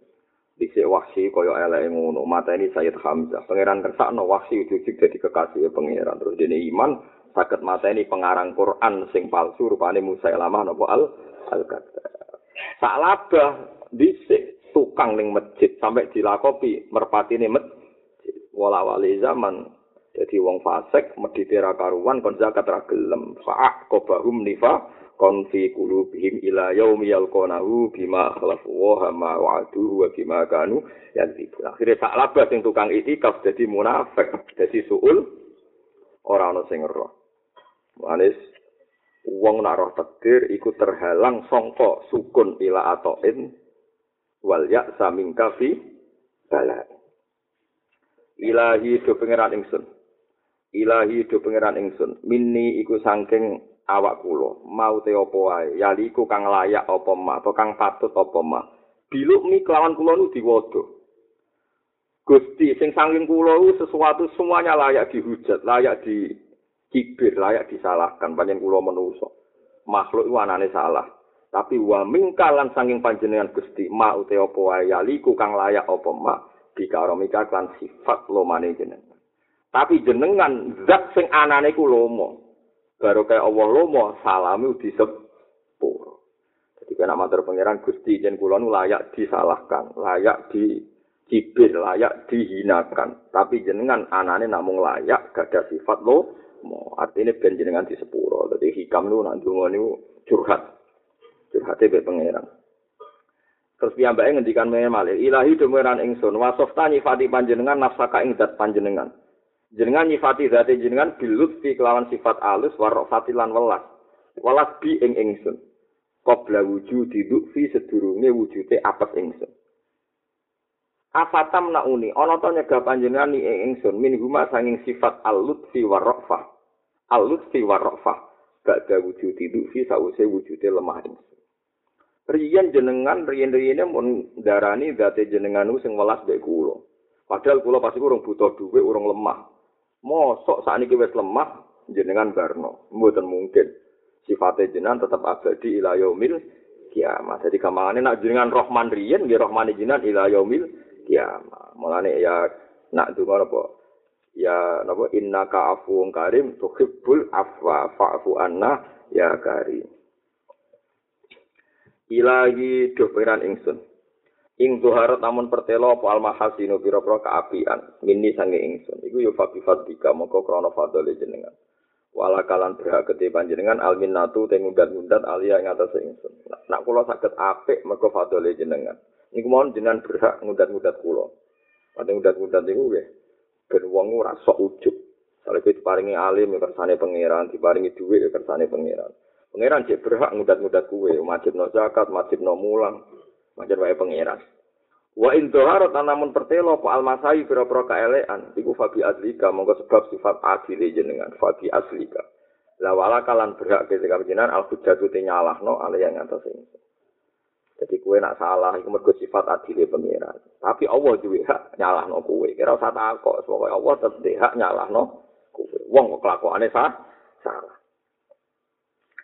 Jadi Allah nak maringi nikmat ijek berhak udat-udat, nak maringi kue sifat elek ya berhak nyalahno. Mergo Allah iku la yusalu amma yafalu wa hum yusalu.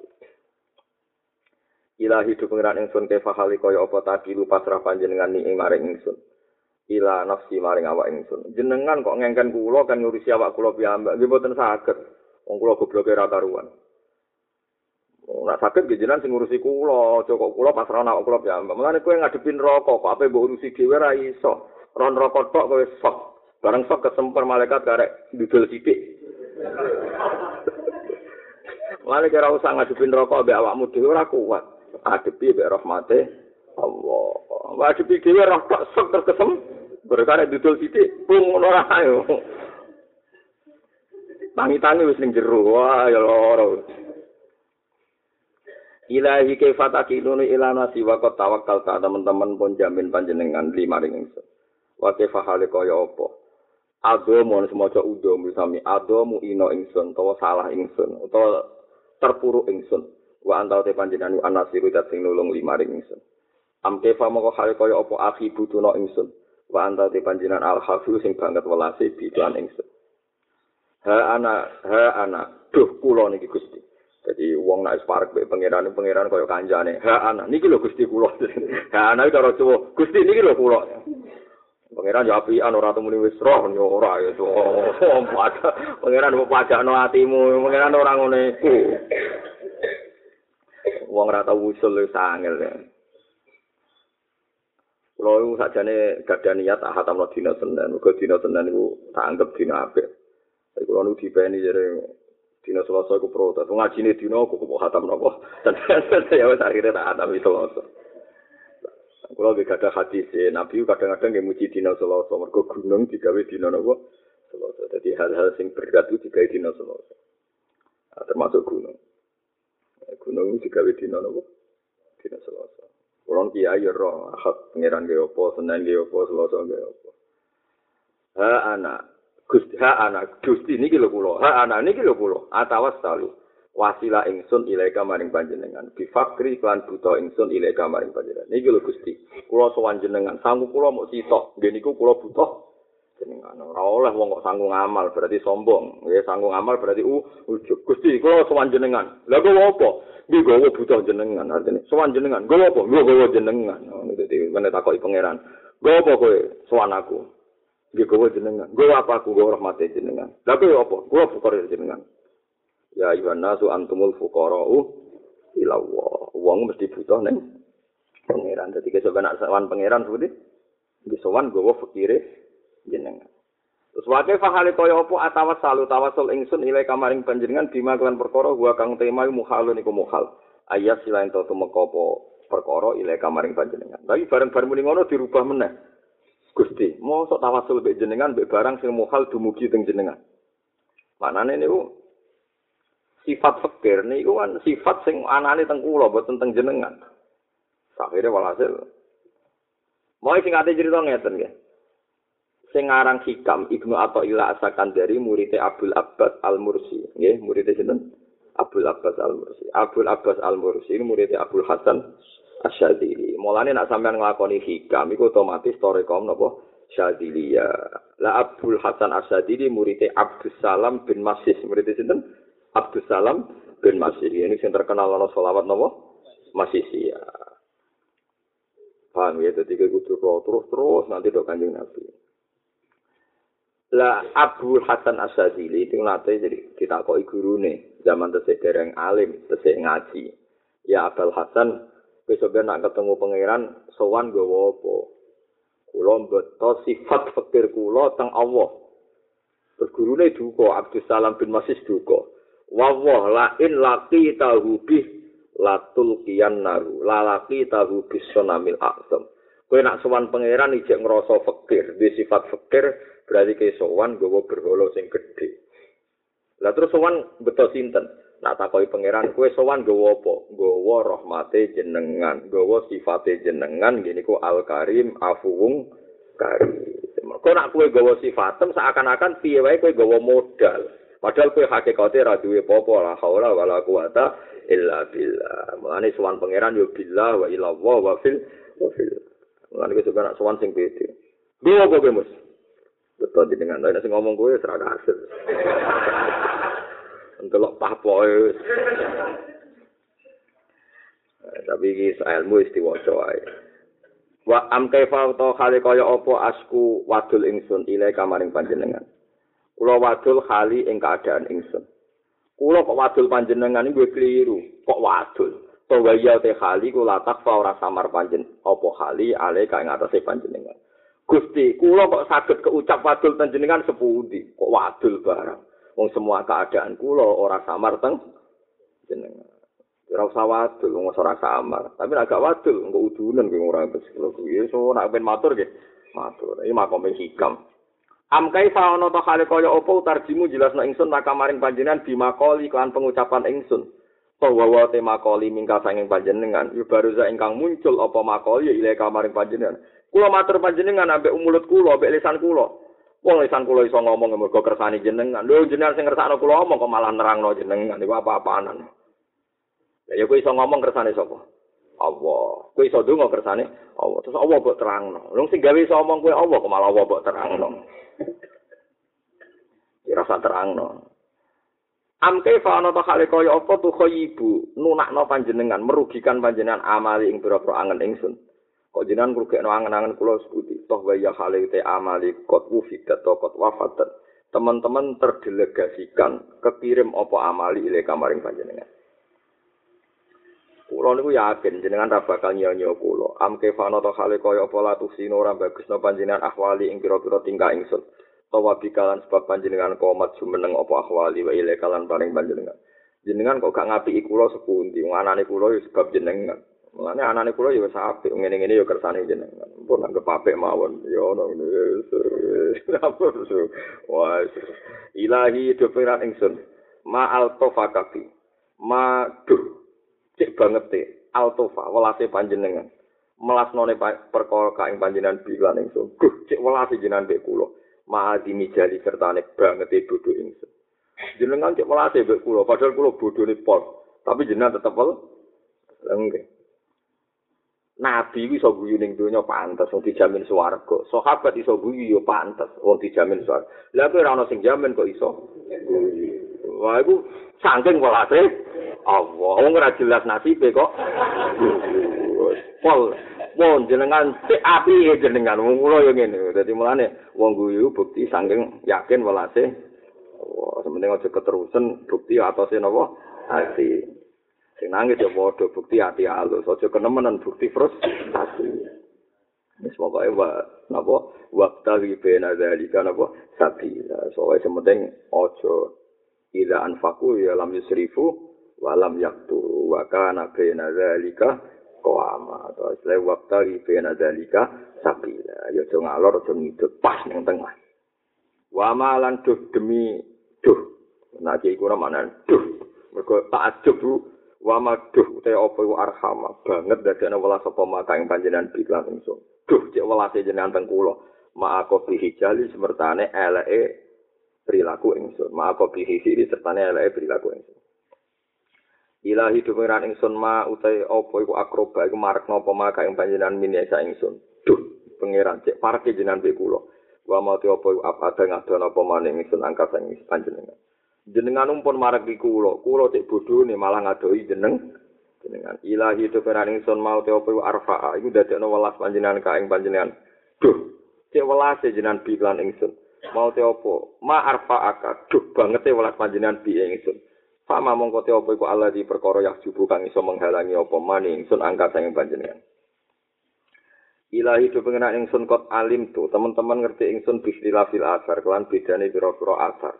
Asar kuwi wau bekas kemakhlukan watanak kula til atwar, lan pindai pira-pira putaran-putaran kejadian dunia. Kula nu ngertos nak kabeh niku anna muradah. Saat temen kersane panjenengan mini saing ingsun niku antata arrofa yang to kenal panjenengan ilaya maring ingsun. fi shay'in ing dalem saben-saben perkara. Jenengan nedir kula nganti seneng, ya nedir kula susah. Variasi kabeh jenengan kepengin kula kenal. Fi shay'in ing dalem saben-saben perkara. Hatta la ajhala sehingga ora bodho ingsun kaing panjenengan fi shay'in dalem perkara apa wae. Dadi pangeran gawe kowe entuk nikmat ben syukur, gawe kowe ora kasil karepem ben kowe sadar nak do Mulane wong digawe sing penak. Kowe nak kasil kajatem, bukti Allah sayang dikasih lo kajatem.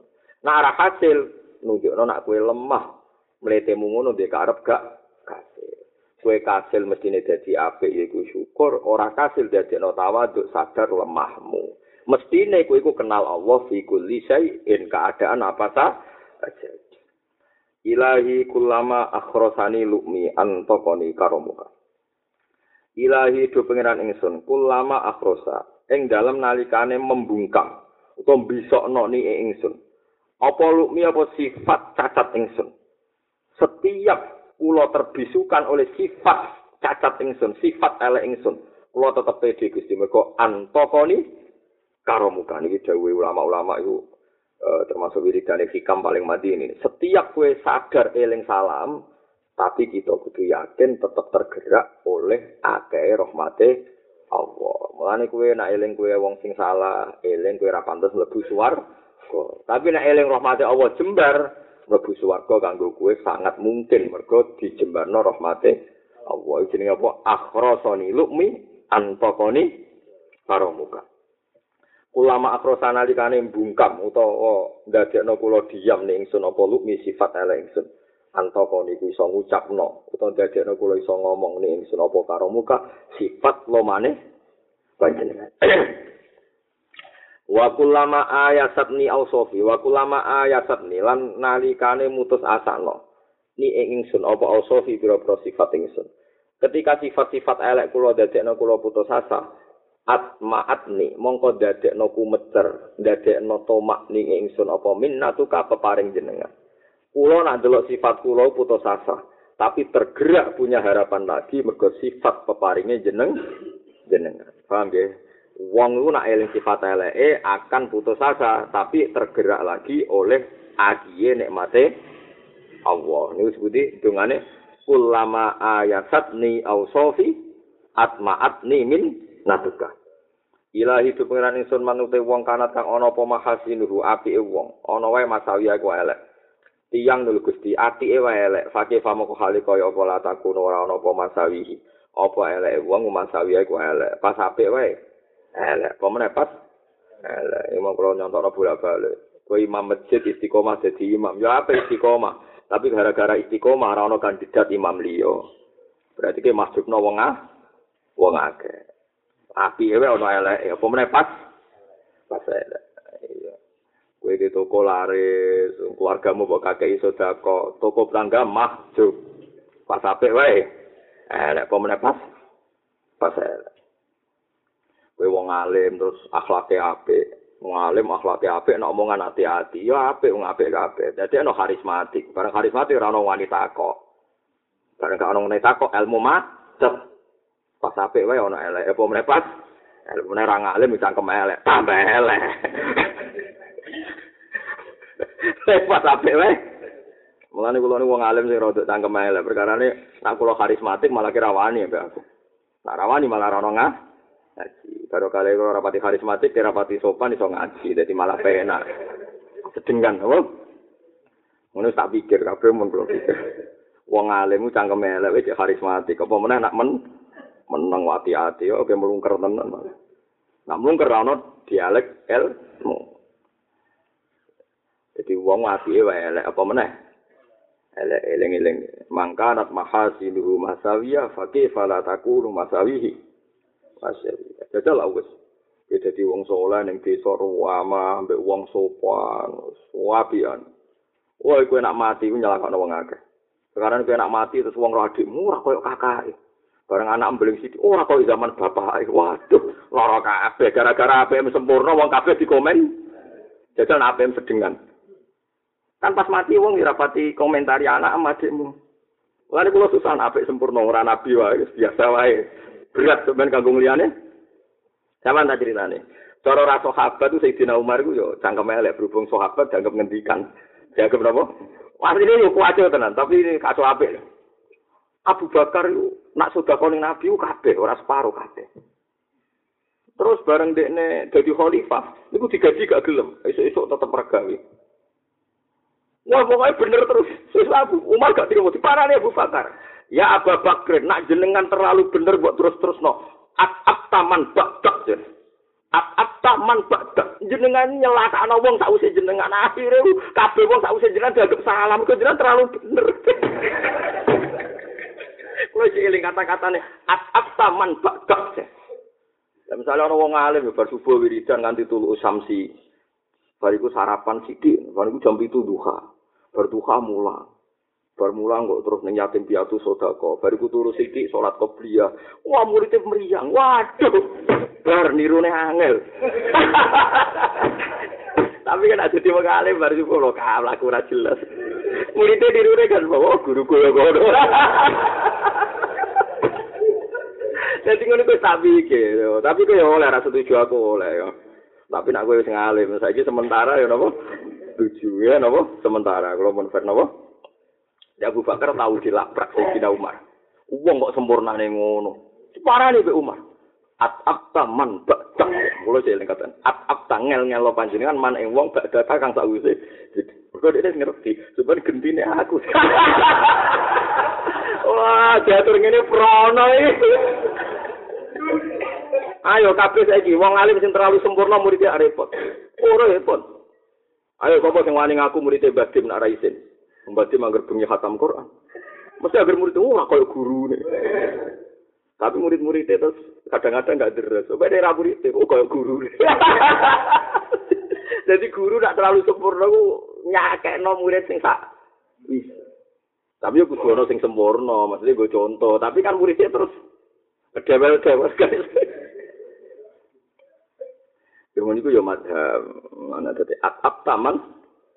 Imam Ghazali ku walim, alim alama. Zaman ijek sugeng wae Imam Haroman mulai tenggelam. Imam Haromen guru Imam Ghazali. Bareng ini murid guru ini cek urip. Itu ngarang kitab Al-Wasid Al-Fuus. Alim alama. Imam Haromen ini menulis. Oleh mending ini kode. Ya Ghazali. Halla dari kabada mauti. Kue terkenal aku bermati ya kena. Jadi Imam Haromen yang menulis. Li Ghazali. Kue moncer kono aku urip. Nanti aku bermati ya kena. Jadi kue di guru ideal. Itu ya repot. Perkara ini kira bakal isu. niru. Ke di murid iki kok ngancam guru, ayo angel, urip ora ayo angel. Lah yo menuso ati e wae. Eh, mana tuh khusus teman-teman mesti wane ane. Ini guru sungkan dulu. Tapi aku ora ke ibu-ibu ya sungkan. Gue ora ibu-ibu ayo. Kok sungkan.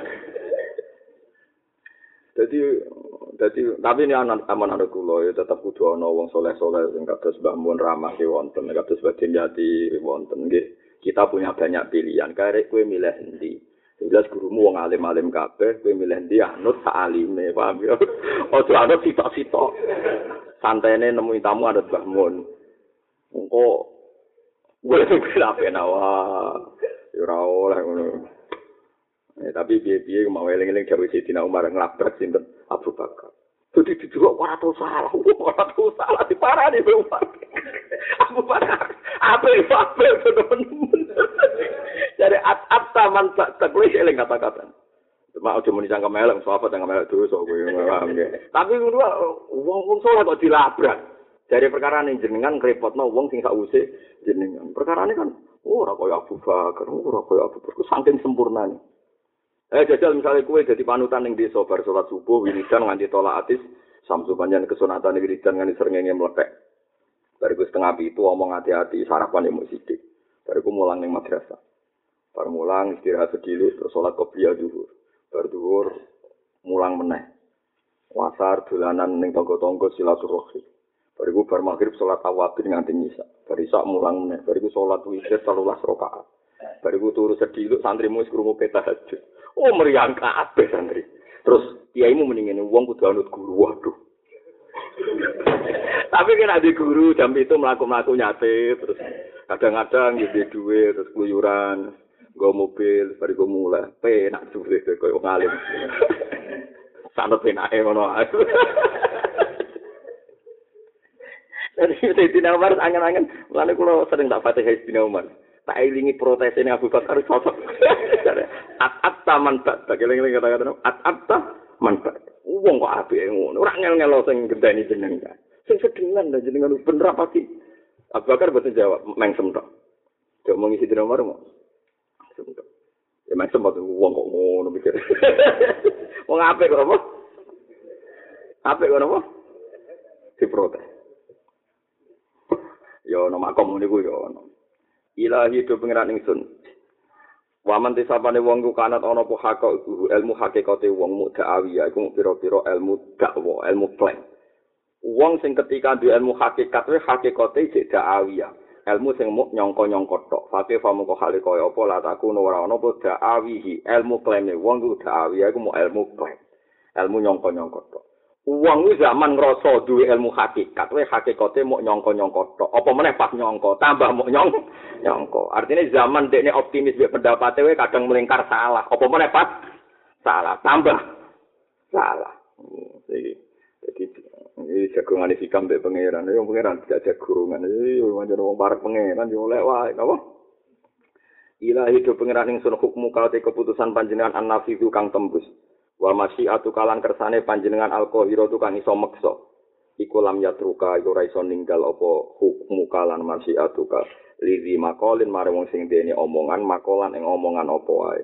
Wala lizi halin nan ora wong sing dene perilaku halan ing perilaku apa wae. Kula omongan apa mawon dicita-cita napa mawon tetep kalah mbek kersane jenengan. Gara-gara kersane jenengan sing mesti menang Jadi yo ora ninggal popok blas kula ape omong yo salah ape dipilihan yo salah ujung-ujunge kalah ape kersane. Jangan geneman kok ngono. Tapi sing ngomong wali yo tetep keramat ae. Nah sampean ngomong ngono kan berprestasi. Ilahi dopena ingsun, kam min taatin pirang-pirang taat bana itu kang bangun ingsun ha ing taat. Wahalaten nan perilaku sayyat tuha, kang watno ingsun ha ing halah, halah perilaku, sayyat maknane wahalaten lan perilaku sayyat tuha kang watno ingsun ha ing halah. Kulo niku gadah taat, gadah perilaku sing kula bangun ngantos kuat. Tapi hadama iso menghancurkan iktimadi ing iktimat ingsun, tetanggenan ingsun. Alih ing atase taat apa adluka apa sifat adile jenengan. Bal akolani balik balekno ni ing ingsun minha sanging ikilah kabeh halah apa fadluka fadole jenengan. Jadi dawuh iki apik banget. Gusti kula gadah taat, kula gadah kebenaran sing kula pupuk kula kuatno. Tetep kalah ambek adile jenengan. Anak jenengan ngersakno di tum tumbang. Tapi sausé tumbang kula ya ora ngrasa tumbang. Mergo engko ora sida tumbang mergo ana fadole jeneng jenengan. Jadi hikam ana ngendikan diugahno diduno diduno diugah wah repot tenan Nah, kula niku nggih nak ngendikan kados hikam, nah kula niku Kowe gedhe ngong fase kuwi ora oleh terus wong kepung fase mesti sul khotimah. Justru bukti iku fure Allah sering dadekno preman dadi wali. Kali Joko mantan bajingan dadi wali. Wis ra mesti. Siti jenar sanging khusuke sanging wiridan malah dadi wahdatil wujud. Ora ono, ora jelas kabeh dunya sing jelas namung fadole Allah. Mulane dari hikam kula gadah taat kathah kula bangun. Mengke ujung-ujungnya kalah mbek sifat adile jenengan. Akhirnya kula jatuh. Taatku ora ana gunane.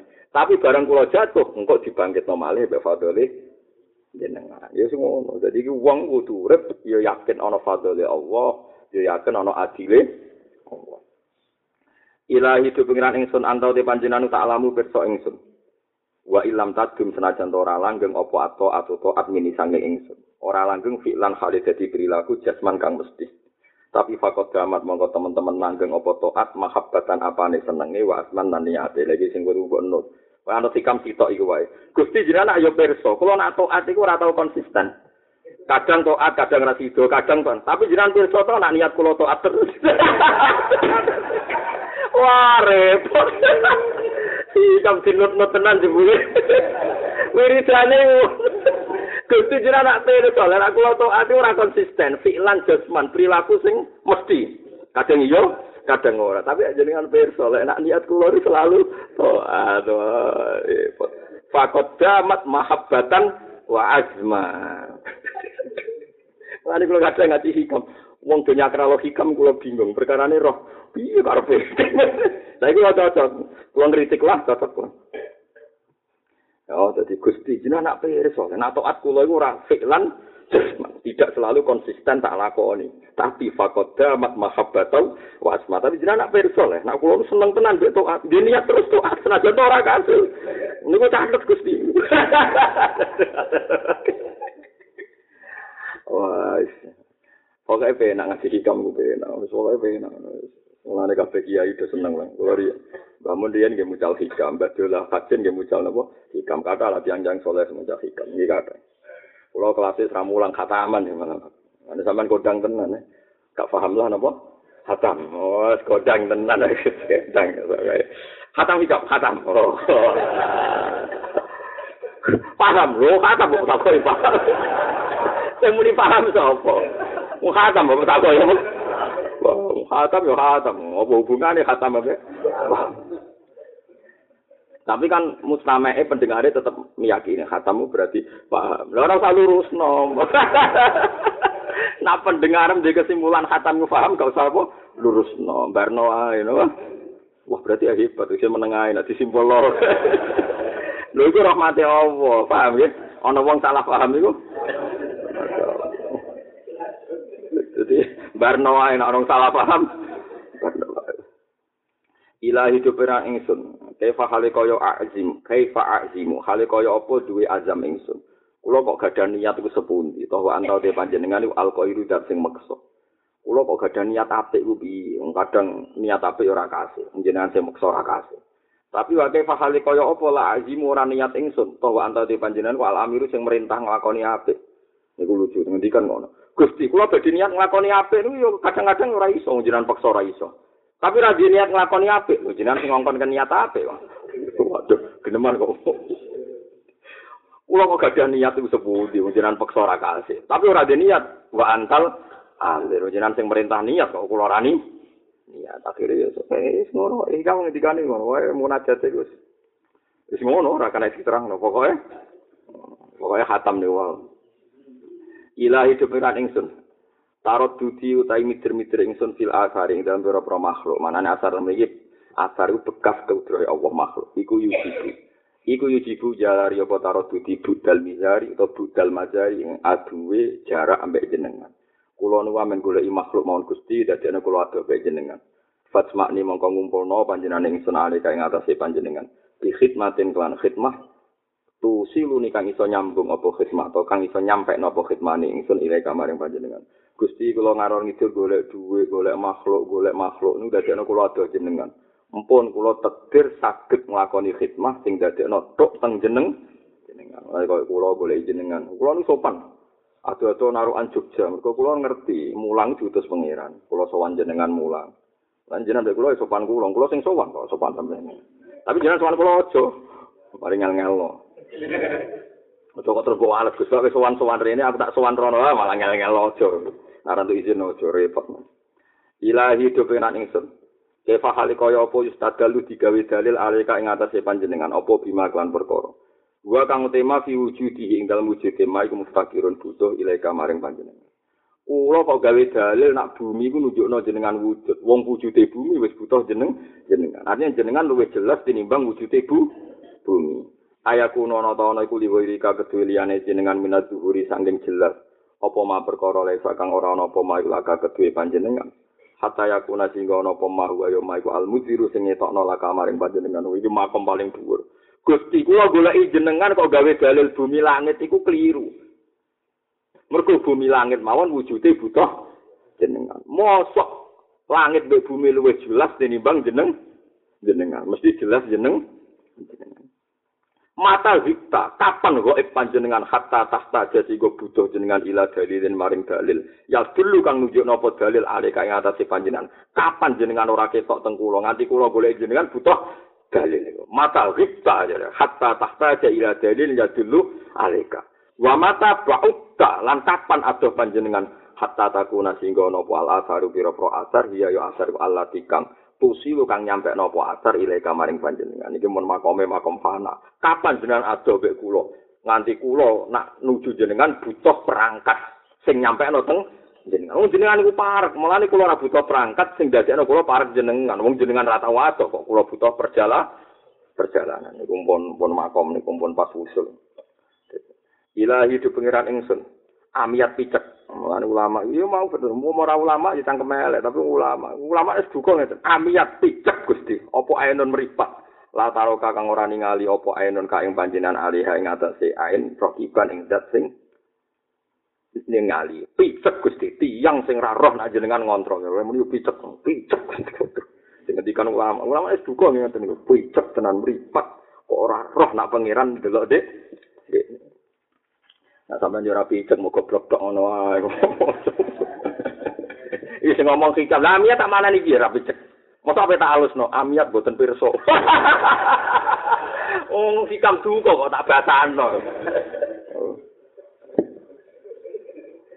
Jadi pangeran es duka yang nganggo bahasa kasar. Kok Nabi Yunus di sana pangeran it abako ilal fulkil masun. Abako rujuk ini Nabi sinten?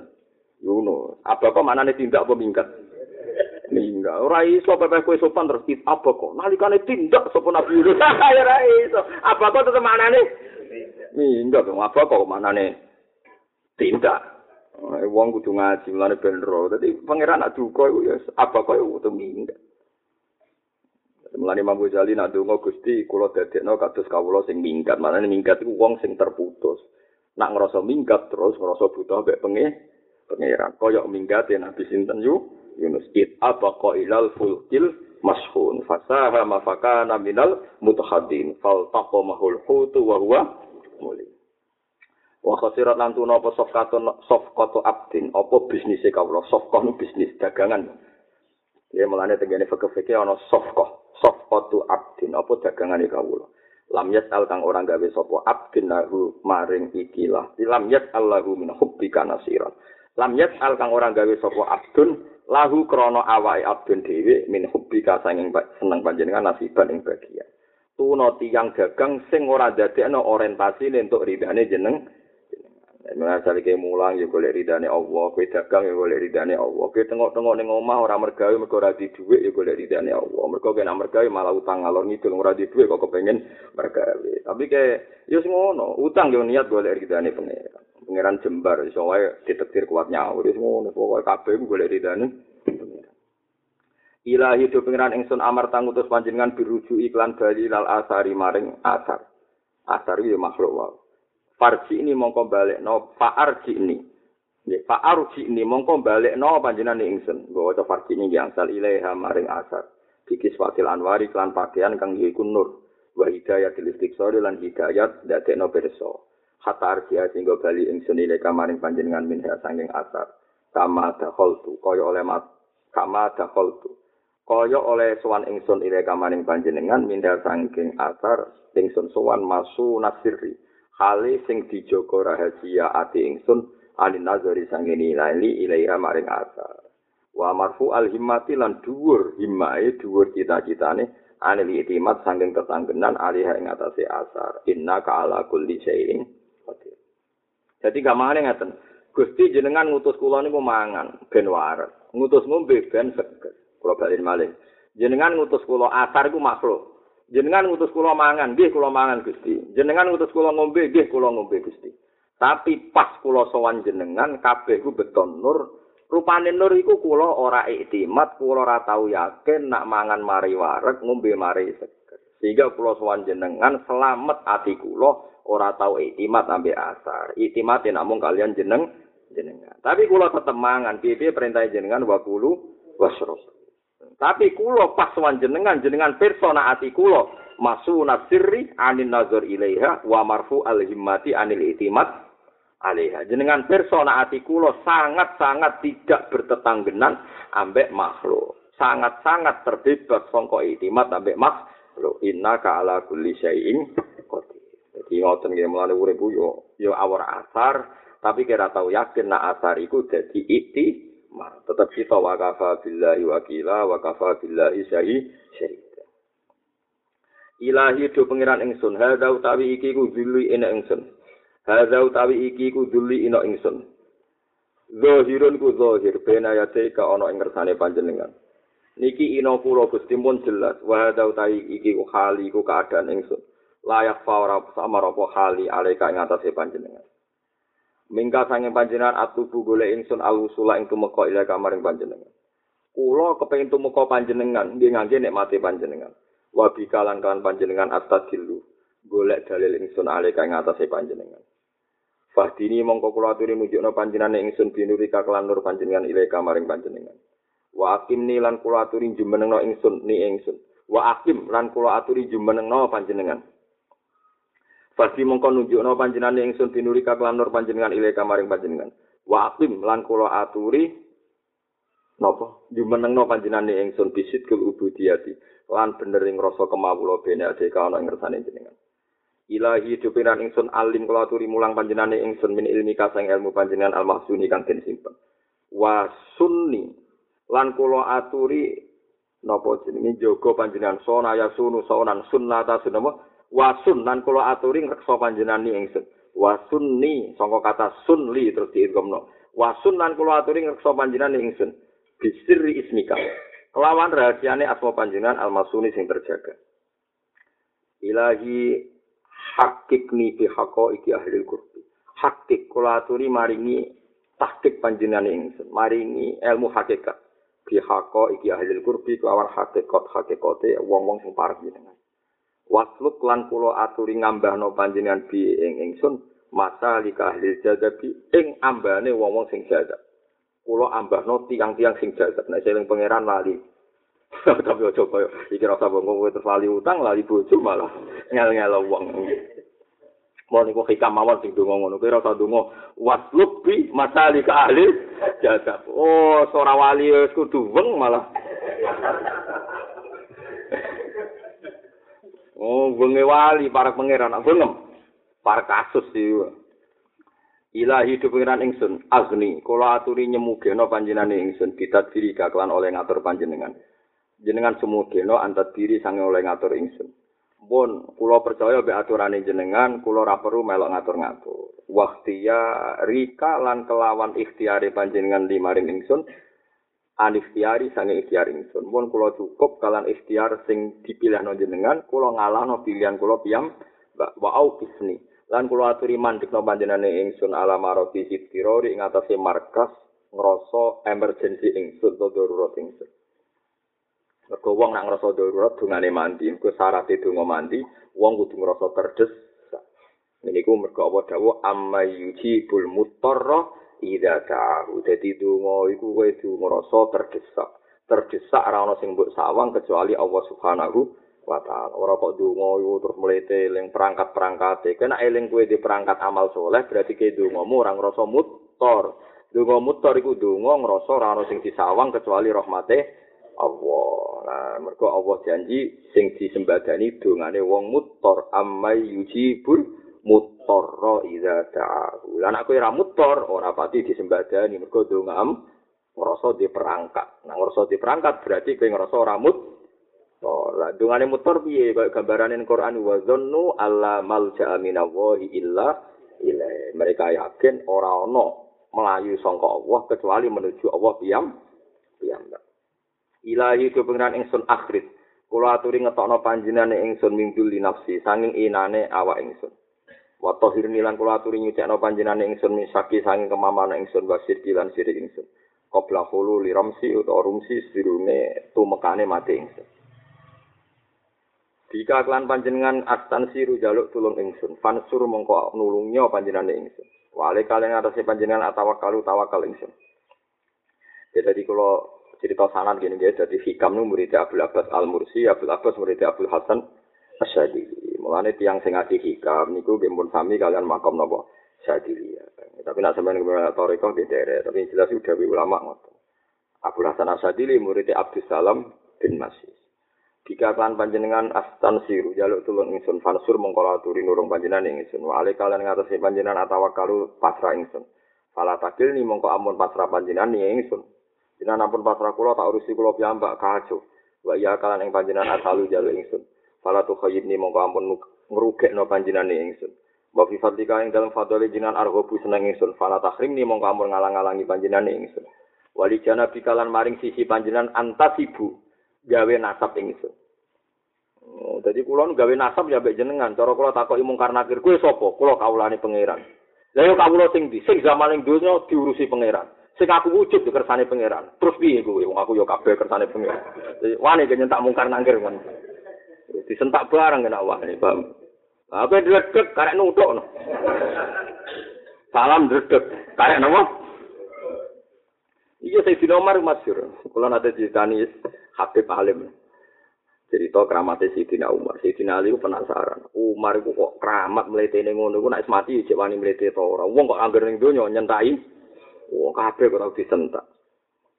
Alhasil Sayyidina Ali ndonga yo muka safan delok Sayyidina Umar pas kabundut iku piye bareng didelok tenan.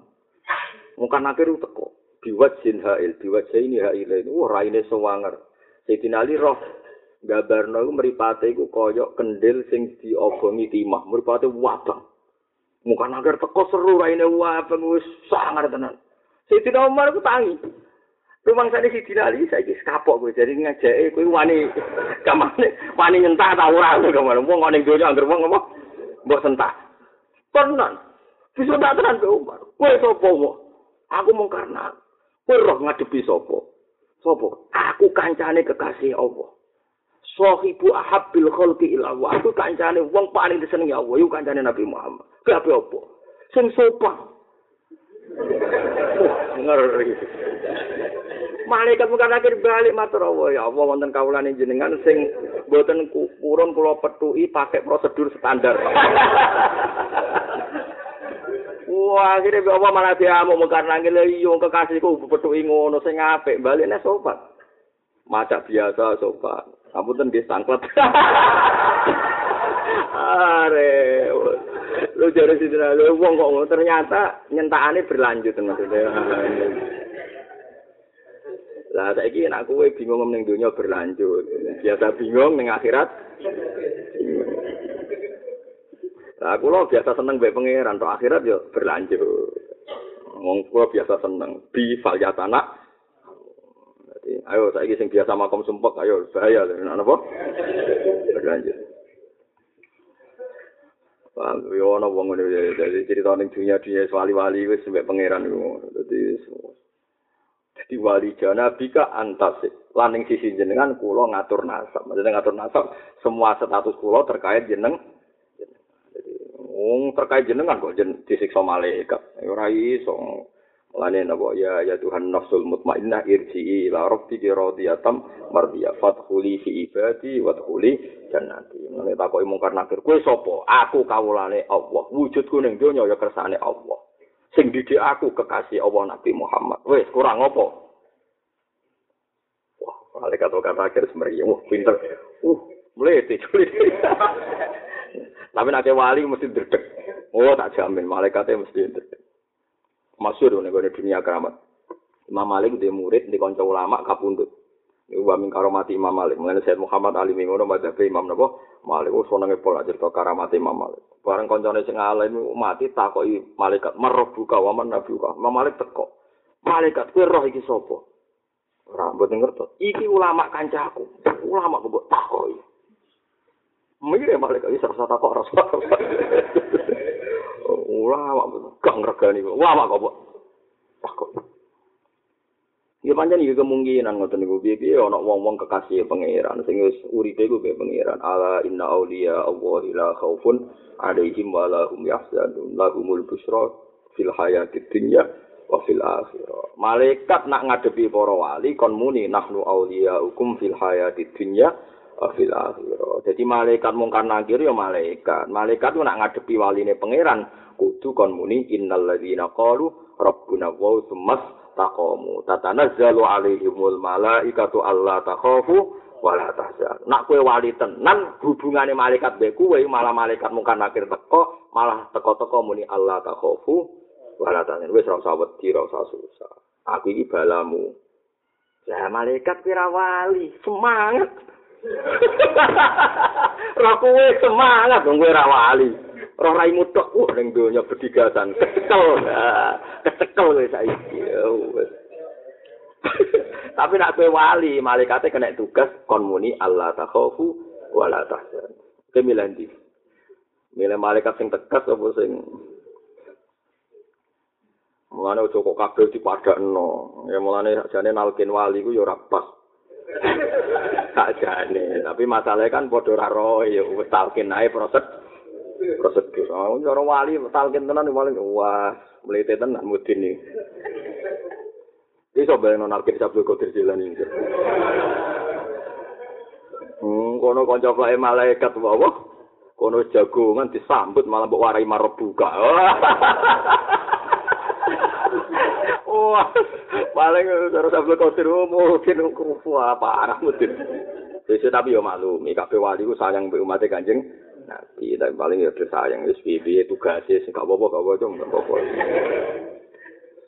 Kabeh wali kok Sabtul Qadir si sayang kabeh umat Nabi mesti disayang para napa wali. Iki titipane Kanjeng Nabi Muhammad sallallahu alaihi wasallam. Mulane Sabtul Qadir kecewa mbek wong terus maksudno iku kadang-kadang maksudnya dibatal ngilingi ku piye umat kanjeng Mulane masyhur dene mangkel be khalifah. Apa? Niku napa jenenge?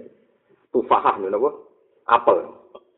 Apel diperes dadi getih ngamuk deh mergo khalifah biasa untuk sumpah. Tapi akhirnya buka Abdul Qadir sadar lau lakur matut di Rasul. Aku gak ngilingi kena hubungannya dengan Nabi. Mesti darah iki kecer-kecer nganti doma ujung-ujungnya dibatalkan mergo ngergani kanjeng Mana wong nak wali tenan, nak kecewa sampai umat Nabi ya dimpa. Meskipun ya kadang miso, tapi bar ya. Jadi sifat umat Nabi wal afina anin nas. Napa? Wal kazimin al khaizah wal afina. Kulo kadang ya ngempet. Kulo masa murah tau mangkel beko ya pulak balik. Tapi kan kena etika kudu ngempet. Itu tak empet. Terus wal afina tak sepuluh. Tapi kulo berumah makom wis dhuwur gak tau kecewa, tak anggap ngene-ngene ya kersane Kue nasapem ditakoki kowe digawe ngene iki tamu kersane sapa? Ora kersane. Kira rawani yo kira kowe mungkar nangkir ora rawani mbek jenengan rawani. Wong kondang transit dina umar. Ayo sapa sing wani? Niru ayo. Direncana no jadi nabe mati konsultasi be psikolog gimana menghilangkan grogi? Oh, konsultasi sih Oh, tapi semeriang, Pak. Tapi tak jamin gitu. Terus itu tidak seluruhnya. Jadi yang ngadepi mungkar nakir begitu tidak seluruhnya. Kena para pangeran tenan tetap innalladzina qalu rabbuna wa taqamu mesti tatanazzalu alaihimul malaikatu alla takhafu wa la tahzanu wa abshiru bil jannati allati kuntum tu'adu. Wong nak para pangeran tenan pas sampai mati, masuk Israel rawuh yo. Assalamualaikum, ke saya mati, nang cono cepet bu swarga. Kok mungkar nakir ya padha nyambut. Terus teko terus kayak saya turu nganti ngenteni kiamat mlebu swarga. Kowe ben roh swarga mungke ditudono. Ditudono wis yo, kula ben mlebu gak iso urung wayahe terus turu. Tapi tak kowe ra jelas. Malaikat terus gemes wis suwi. Ketemu pertama wis. Wah, santai. Wah, cek seloro. Cukuman ngono. Nah iso. Wali jana bikala maring sisi panjiran antas ibu gawe nasab ing ingsun. Falatuk ini mau ngamun ngedono panjiran ing ingsun. Wa biba bikalan kelawan ing pintune panjiran akifu mandek ingsun. Falatat ter mongko ampun nolak panjiran ingsun. Kula pun mandek teng pintune jenengan Gusti ampun tolak ilahi do pangeran ingsun. Napa niku? Takut dasane takut dasa bersih apa rido kabar rido panjenengan. Antakuna ento ana iku laku diridane panjenengan apa illat apa illat minggat sange panjenengan Fakih famo ko hale kaya apa takuno ana apa ilat. Lahu maring ikilah ridane panjenengan ku ilatan dadi ilat mini sange ridane jenengan pun kersane jenengan. Gak mungkin krana ngamal kula sing dadekno ridane jenengan. Wong ngamal kula niku anyar ridane jenengan niku kok Nah jenengan ngersakno ridho kula nggih ridani kelawan sifat abadine jenengan. Nggih niku ora butuh bener kula, mau butuh kersane jenengan. Tapi ki makom wali ya. Nak makom kita nggih golek ridho lewat amal ya. tapi termasuk amal jeniku yakin nak amalem kersane Allah. Antau te panjenengan ku alhoni yudat sing ora butuh tidak dikakuan date jenengan. Jenengan niku kelawan date tok niku pun boten butuh liyane. Terus anta ghaniyun bidzalika an ayyasila ing yen to tumeka ile kamaring panjenengan apa anafu kemanfaatan minggal saking panjenengan Fakih famo kok hale kaya pola takuno ora ana panjenengan kok nian iku semugi ani sange ingsun. Jenengan ora butuh kula. Lain nak donga kadang-kadang ngoten kados dongan Imam Syafi'i.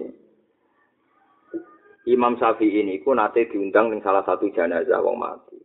Dintani wong akeh jebule dungane wong itu. Gusti, jenengan nak tetep pangeran tanpa nyekso niki. Artinya nyekso niki ra kebutuhane jenengan. Kalau gak kebutuhane jenengan ya ora salah kok. Terus mulai Keluargane iku mangkel dinteni tenan-tenan mau ngomong ngono tok terus mulai.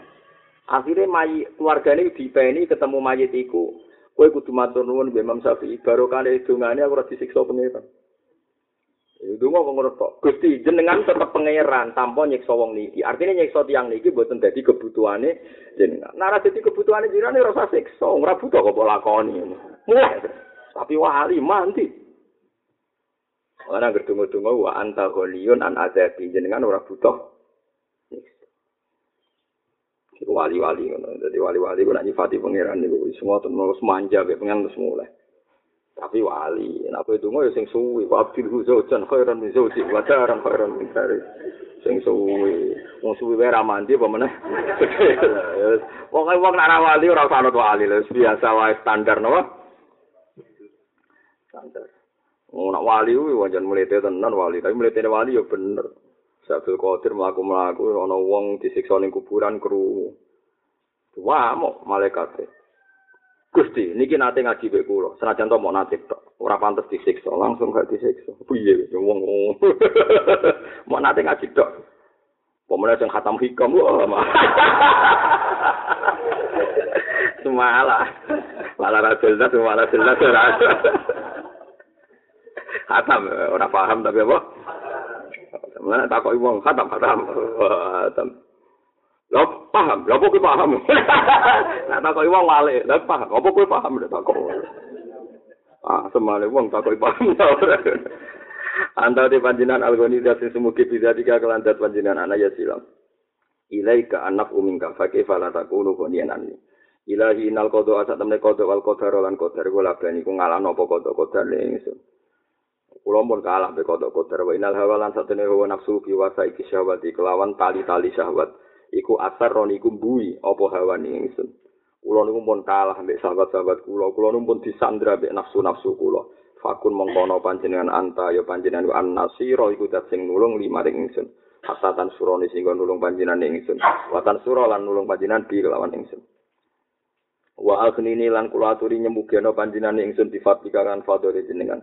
Hatta astagniya sehingga semuge ingsun bikakan panjenengan antolabi saking golek ingsun. pun jenengan ampun nutut kula. Kula niku namung tiyang sing urip mbek fadhole jenengan. Hebat tenan hikam. Maksudnya ngene, jenengan niku ampun nuntut kula. Kula niku urip nggih mbek fadhole jenengan. Kula ngeten kabeh nggih ambek fadhole jenengan. Jenengan ampun nuntut kula. Kahanane kula nggih kahanane fadhole jenengan. Wis wong kok ngomong kok parek pangeran wis ngono kabeh ngono. Jadi malaikat ora bakal doyan nyiksa kowe. Mergo kowe kahanane fadhole fadhole napa? Pangeran. Lan kudu wong kudu eling terus fadhole pangeran inna wa haladu fadlin alan nas kudu yakin uripmu malane bener. Piye-piye kita ana iku kersane pangeran. Mulane sayyidul istighfar napa Allahumma anta rabbi la ilaha illa anta khalaqtani. Sing disebut pertama khalaqtani. Gusti jenengan kadung gawe kula. Gara-gara jenengan kadung gawe kula akhirnya kadang-kadang kula niku ya rapati nurut, kadang-kadang ya maksiat. Wong gara-gara ana ya maksiat bareng. Tapi kula nggih jenengan paringi nikmat. Abu laka bi nikmatika alayya. Tapi kula nggih fair wa abu bi dzambi faghfirli fa innahu la yaghfiru dzunuba. Antau te panjenengan ku Allah iku zat asyraqat kang dadi bersinar apa alan waru pira-pira nur fi kulubi auliya iku lan pira-pira atine wali panjenengan. Hatta arafu sigo ngerti sapa auliya uka ka ing panjenengan. Wa wahadu kalan nauhidna sapa auliya uka ka ing panjenengan. wa antau te panjenengan ku Allah zat azal ta kang ngilangi panjenengan al akhyar ing sifat-sifat kelianan mingkulu bi ahbabi ka sing pira-pira atine kekasih-kekasih jenengan. Hatta la yuhibbu sing ora seneng sapa kekasih jenengan siwa ka ing saliyane panjenengan. Walam yal jauh lan ora moro ora napa jeneng iltija iki ngono namane napa? Ngungsi sapa para wali ila wirika maring liyane panjenengan antau te panjenengan al muannisu zat sing maringi aring, maringi nyaman. Iki kuna manane aring ya, maringi nyaman lahu maring aulia ika. Haitu au hasad humul awalim. Nalikane naringi apa maringi asing hum ing aulia ika apa ala walim pira-pira alam. Terus lahum maring aulia ika. Au hasad hul awalim. Wa antau te panjenengan ku Allah zat hati kang nunjukno panjenengan hu ing para aulia ika. hatta stabanat sehingga dadi pertelo lahum kedue aulia iko apa alma alimu pira-pira alamat ning jenengan Mada wajada man fakodaka. Mada ing apa wajada metuki sapa wong fakoda kang kelangan sapa man ka ing sira.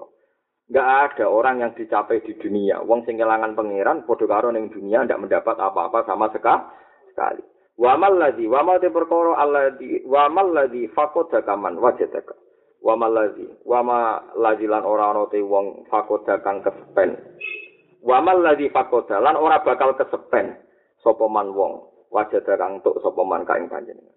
Dadi wong sugih kaya apa nek mata kaya apa ning donya iku dianggap ra menemukan apa pun saat dia tidak menemukan Allah. Orang yang sudah menemukan Allah tidak akan kehilangan apa pun dianggap wis kasil kah kabeh Lakot coba teman-teman tuno sapa man wong rodia kang ridho sapa man duna kang saliyane jenengan badal yang dadi pengganti. Wong kok ridho galiyane Allah, iku wong sing tuno. Wa kesesiran teman-teman tuno sapa man wong. Bago kang golek iso maman angka sing sira mutahawalan enggon pindah. Wong kok kepengin beranjak sangka Allah, wong geblek. Ilahi do pengiran ingsun ke fahale kaya apa yurjatin arep-arep apa siwa kaliyane jenengan.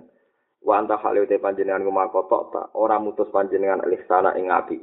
Uang kok golek liyane jenengan kula apa? Karena jenengan enggak berhenti-henti melakukan ihsan. Wa kaifa hale kaya apa yutlabu den supre. Sapa min wirika saking saliyane jenengan. Toh wa anta hale te panjenengan. Iku mabad dalsa ora tau ganti panjenengan adatal intinane e adat maringi, adat maringi. Kok kula golek liyane jenengan? Niku piye wong jenengan piyambak sing hanya selalu duwe adat apik, ora tau ganti adat apik ambek adat eh. Ngene wow. Kowe ngukang aku melarat nyatane yo mangan. Kowe ngukang aku susah nyatane nang guyu yo banter. Kowe munamuni susah ra iso turu, utang akeh nyatane bariku turu patang jam. Munamuni ra iso turu sebelum nak turu yo ngoh. Ora aneh-aneh. Kowe munamuni bojo tukaran terus anakmu yo akeh. Jadi uang itu sekarang ambil buk, munamuni wedi neraka nangis bariku mangan nganti glegeken. Ayo yo kok ngono wae napa? Bariku nunjukno nek Allah ora tau ngilangi adat maringi ah. Allah medekno kowe ning neraka nyatane kowe yo happy-happy wae. Mergo saking apike Allah. Muga-muga ora krana atose api ki kita. Wis ngono ae dadi kena guyu ora krana atos atine krana rahmate Allah. Yaman hidat azako kang ngicipno sapa man ahibba asu ing pira-pira kekasih Allah. Halawata mu'anasati ing manise mu'anasa, manise bernyaman-nyaman ambek Allah. Zat sing maringi para kekasih iku mesti nyaman hubungan ambek Allah. Faqamu mongko padha jumeneng sapa ahibba Allah. Bene ate ana ing ngersane Allah muntamal liki hale asik kabeh. Tamal ku asik. Yaman hidat, wa yaman hidat albasa kang ngenggokno sapa zat aulia aku ing pira kekasih Allah. malah bisa hebati ing pakaian-pakaian hebah.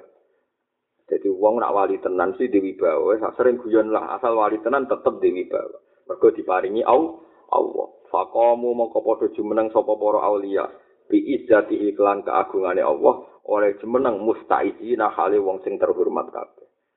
Antau te panjenengan azaki tudat sing eling mingkop dizakirin sedurunge ilinge wong sing eling.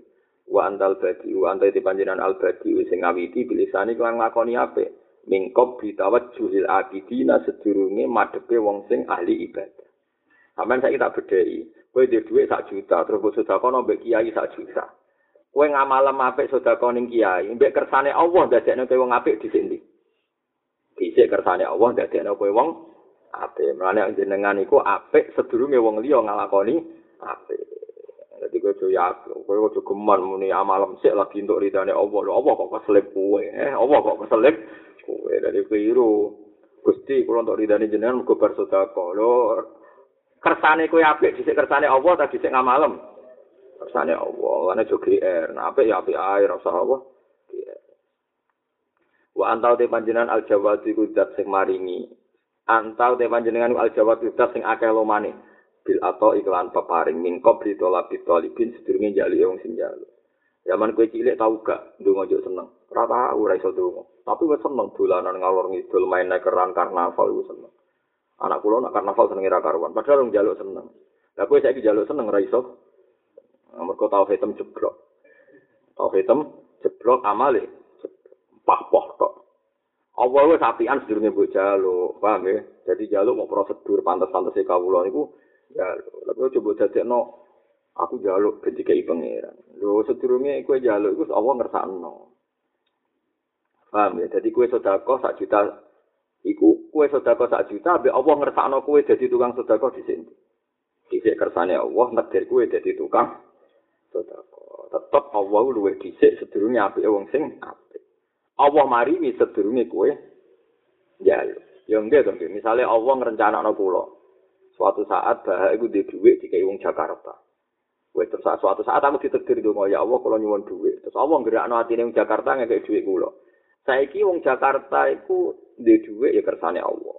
Sing gerak no hati ya Allah iku wis didesain Allah. Termasuk Allah desain kula ditakdir itu donga.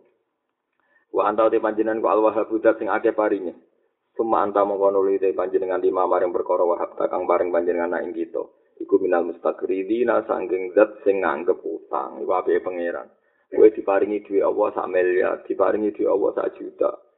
Bareng diparingi duwe Allah sak juta ya yakin tenan aku duwe oleh Allah. Bareng mbok sumbangno masjid to mbok sedekah ning fakir miskin, Allah nganggep utang. Masuk wa kawulaku cah gelem sedekah mbek ulama sak juta, gelem sedekah mbek fakir miskin mbek masjid sak juta. Duh cek apike, tak anggap utangku. Sampai Allah digenteni. Wong duit sak juta kok Allah bareng mbok amal lo Allah ngrasa utang terus digen. Nak genteni luweh ah. Akeh mang dalladzi yukridu wa qardon hasanan fayudu ifahu lahu at'afan. Akhirnya mulai dari hikam. Cek api jenengan. Jenengan sing maringi duit. Barang kula sedekah jenengan nganggep duwe terus jenengan sahur luwe ate cek api e jenengan maringi kula jenengan untuk hidayat terus sholat bareng wis sholat mergo hidayat Allah sause sholat kita kok nek diganjar mlebu swarga ya dadi wong kok zat kok api ngono dadi iki manja-manja be pangeran nyifati pangeran zat kok api e ngono Lah kuwe saking suwene melarat nganti karo api pangeran innalillahi wa inna ilaihi rajiun. Wis musibah kere-kere akidah. marah ini. Oh, saya ini sudah dungu ilang keremu. Oh, sing kere-kere nggak bengi nak tahajud, gusti, saya ini jenengan. Wong liya guyu, wajar, mereka dia duit. Kulo guyu, mereka rahmatnya jenengan. Wong kaya nggak bengi, pakpoh ngono, ya, paham ya. Sing rame, kayaknya sing rai. Nganti setan rai song ridu kue, si eling sisi-sisi, marah, paham ya. Nanti tak, kul bifadlillah, wa birahmatih, fa bidhalika, wal yafrahu. Ilahi pengeran ingsun utlub kula aturi golek panjenengan ingsun bi rahmati kang rahmat panjenengan. Hatta asilati kau temu ingsun ire kamaring panjenengan. Wajib nilan kula aturi narik panjenengan ingsun biminati kelawan rahmat panjenengan peparing jenengan. Hatta ubila sigo madhep ingsun arek kang atas panjenengan. Abbala yubilu ikbalan. Ilahi do pengeran ingsun inna rujai sak temen arep-arep ingsun layang kotiu. Iku ora bakal putus apa rojai angka saing panjenengan. Wa in aso itu ka senajan durakane ingsun kaing panjenengan. Kulo pas maksiat lah tetep arep-arep rahmate jenengan. Kama ana khofi kaya sak temene wedi ingsun. La yuzayiluni iku ora bakal ilang, ora ilang apa khofi ini ingsun. Wa in apa tu senajan to taat ingsun ka ing panjenengan. Iki makome wali. Kulo senajan to pas maksiat tetep arep-arep rahmate jenengan. Kulo senajan to pas taat nggih tetep wedi tetep wedi napa jenengan. Ilahi do pera ingsun kot dafaatni, teman-teman dorong nih ingsun apa al awali ngupiro pro alam ilahi kamaring panjenengan. Apa sing kula alami teng donya semuanya mendorong supaya saya terjatuh dan terlempar menuju jeneng jenengan. Wakot au kofani lan teman-teman ngandek noni ingsun apa ilmi ilmu ingsun di karomika kelan lomane panjenengan. Alai di karomika alaika. Wakot au kofani lan teman-teman ngandek no apa ilmi, apa ilmu ingsun yo bikaromika kelawan sifat mulyane panjenengan alika ngatasi panjenengan piyambak. Ke mana? Pada akhirnya aku berkesimpulan sifat mulya lomo namung panjenengan. Ilahi do pengeran ingsun kaifa kaya apa akhi butura ingsun. Tawa anta halite panjenengan amaliku harapan ingsun. Kula ning donya ora bakal tuna mergo jenengan dadi puncak angen-angen kula. Lan nek nang akhirat ora usah wedi angger jenengan dadi Allah as-somad, Allahus somat. Allah itu muara dari semua keinginan kita. Kengkok ning dunia akhirat selamat. Kulo ora bakal cilaka Gusti wa anta amali. Kaifa akhibu wa anta amali. Am kaifa ana kale kaya apa uhanu den hina ingsun. Wa alaika lan ing atas panjenengan mutakali ute pasrah ingsun. Kulo ndak bakal terhinakan wong kulo pasrah ya jenengan. Mulane iku cekal tenan gitu. So, jenengan yakin ning dunia akhirat ku mulya. Mergo jenengan tetanggenan ambek Allah Subhanahu wa taala. Ilahi do pangeran ingsun kaya fahal kaya apa astaizu ngrasa mulya ingsun. Tawa anta halite panjenengan. Fizillati ing dalam sifat ino arkasta manggokno panjenengan ingsun. Rokas merkas ingsun. Kula kok teng donya ngrasa mulya iku piye? Wong jenengan memasang saya sebagai manusia hanya punya sifat hi, hina. Tapi amke fanoto kali kaya apa la astaizu orang rasa mulya ingsun. Bahwa ilai kalan maring panjenengan nasabta. Bangsa no panjenane. Tapi kalau ora mulya ya ora iso Gusti. Piye-piye kula nu gaweane jenengan. Mosok gaweane jenengan tak anggap barang elek. Piye-piye iku produke pangeran. Mosok produke pangeran mbok anggap elek. Mulane kowe tetep spesial. Lah kok spesial? Gaweane pangeran. Oh, gaweane arsitek apik mun gaweane pangeran. Oh, hikam ngendikan ngono. Gusti kula kok ngrasa mulya iku piye jenenge manusa anane ino. Tapi kalau ngerasa ino sepudi, piye produknya jenengan, produknya dat hebat, pasti produknya hebat. Yo, nemu munajat ngono iku yo. Tapi kan aku hebo hebo ora tok ati. Am kai fano to kale kaya apa la aftakiru ora butuh ingsun. Toh wa antau te panjenengan iku ala didat. Fil fakri kan ing dalam fakir akom ta jumenengno panjenengan ingsun. Kula ora fakir ku piye? Panjenengan nggih manusa iku fak. Oke. Lah ya kula ora fakir piye panjenengan nggih manusa iku fakir. Am kai fa aftakiru. Ati kale kaya apa fakir ingsun. Wa anta kale te panjenengan ku ala didat. Sing bijudi kakan kelawan lomo panjenengan akhnai tani maringi sugih panjenengan maringi sugih panjenengan ini. Tapi kula kok pikir nggih boten panjenengan zat sing maringi kula su antau te panjenengan ku ala didat la ilaha ghairu. Kang ora ana pangeran liyane jenengan. Terus ta'arruf talikul dise fa'ad fama jahila kaseun ta'arruf ta memperkenalkan diri panjenengan. Ta'arruf ta iku ngenal-ngenalo panjenengan likul dise maring opo wae Fama jahila mengkora bodho kaing jenengan apa seon apa wae. Jenengan iku zat sing bisa dikenal oleh siapa saja. Kudune ora ana wong ora roh jeneng. Wa antau ti jadinan ku Allah di ta'aruf kang ngenalno sira. Ila iya maring ingsun fi kulli shay'in maring ing dalem saben-saben perkara. Mulane faro itu moko ningali ingsun kae panjenengan tak ningali zahiron ingkang zahir fi kulli shay'in ing dalem perkara apa wae jawe hikam. Jenengan itu zat yang muncul di setiap saat ada apa saja. Maka saya melihat jenengan faro'a itu kazohiron fikuli saya. Fanta mengkoti panjenengan ku adzohiru zat yang zohir fikuli sein maring saben-saben perkara. Ya man hidzat istawa kang istiwa sopeman. Istiwa kang munggah atau kang wasai sopeman di rohmaniyatihi kelawan sifat rohmani Allah. Istiwa ala arsihi ing atasi arasi Allah.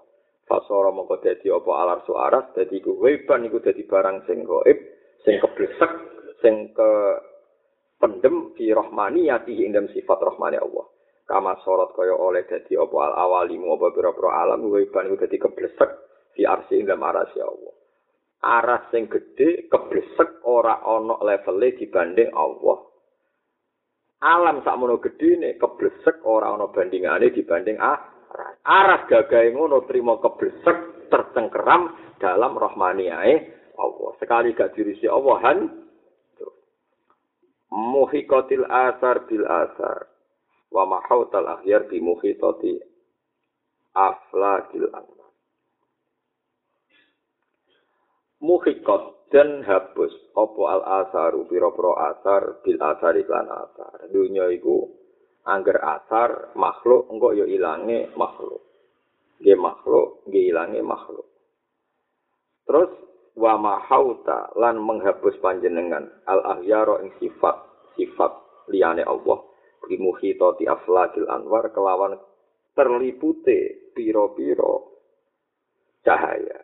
Piro-piro cakrawalane cahaya. Di mana nih ngeten ya terus alam itu saling menghancurkan Misalnya trennya wong fasik, itu ya rubah-rubah, tapi saling menghancurkan. Jadi misalnya ilangnya wong seneng dandut, mungkin ono pop lagu pop kok ilang be rock, kok ya ilang meneh. Dhisik ono maksiat bentuke sinden, sinden ilang dilangno ambek uh, dangdutan. Ya ngono. Alam ini saling menghancurkan, saling menghilangkan. Toat yang ngono. Trene toate wong dhisik biasa iki yo beda padha-padha toat.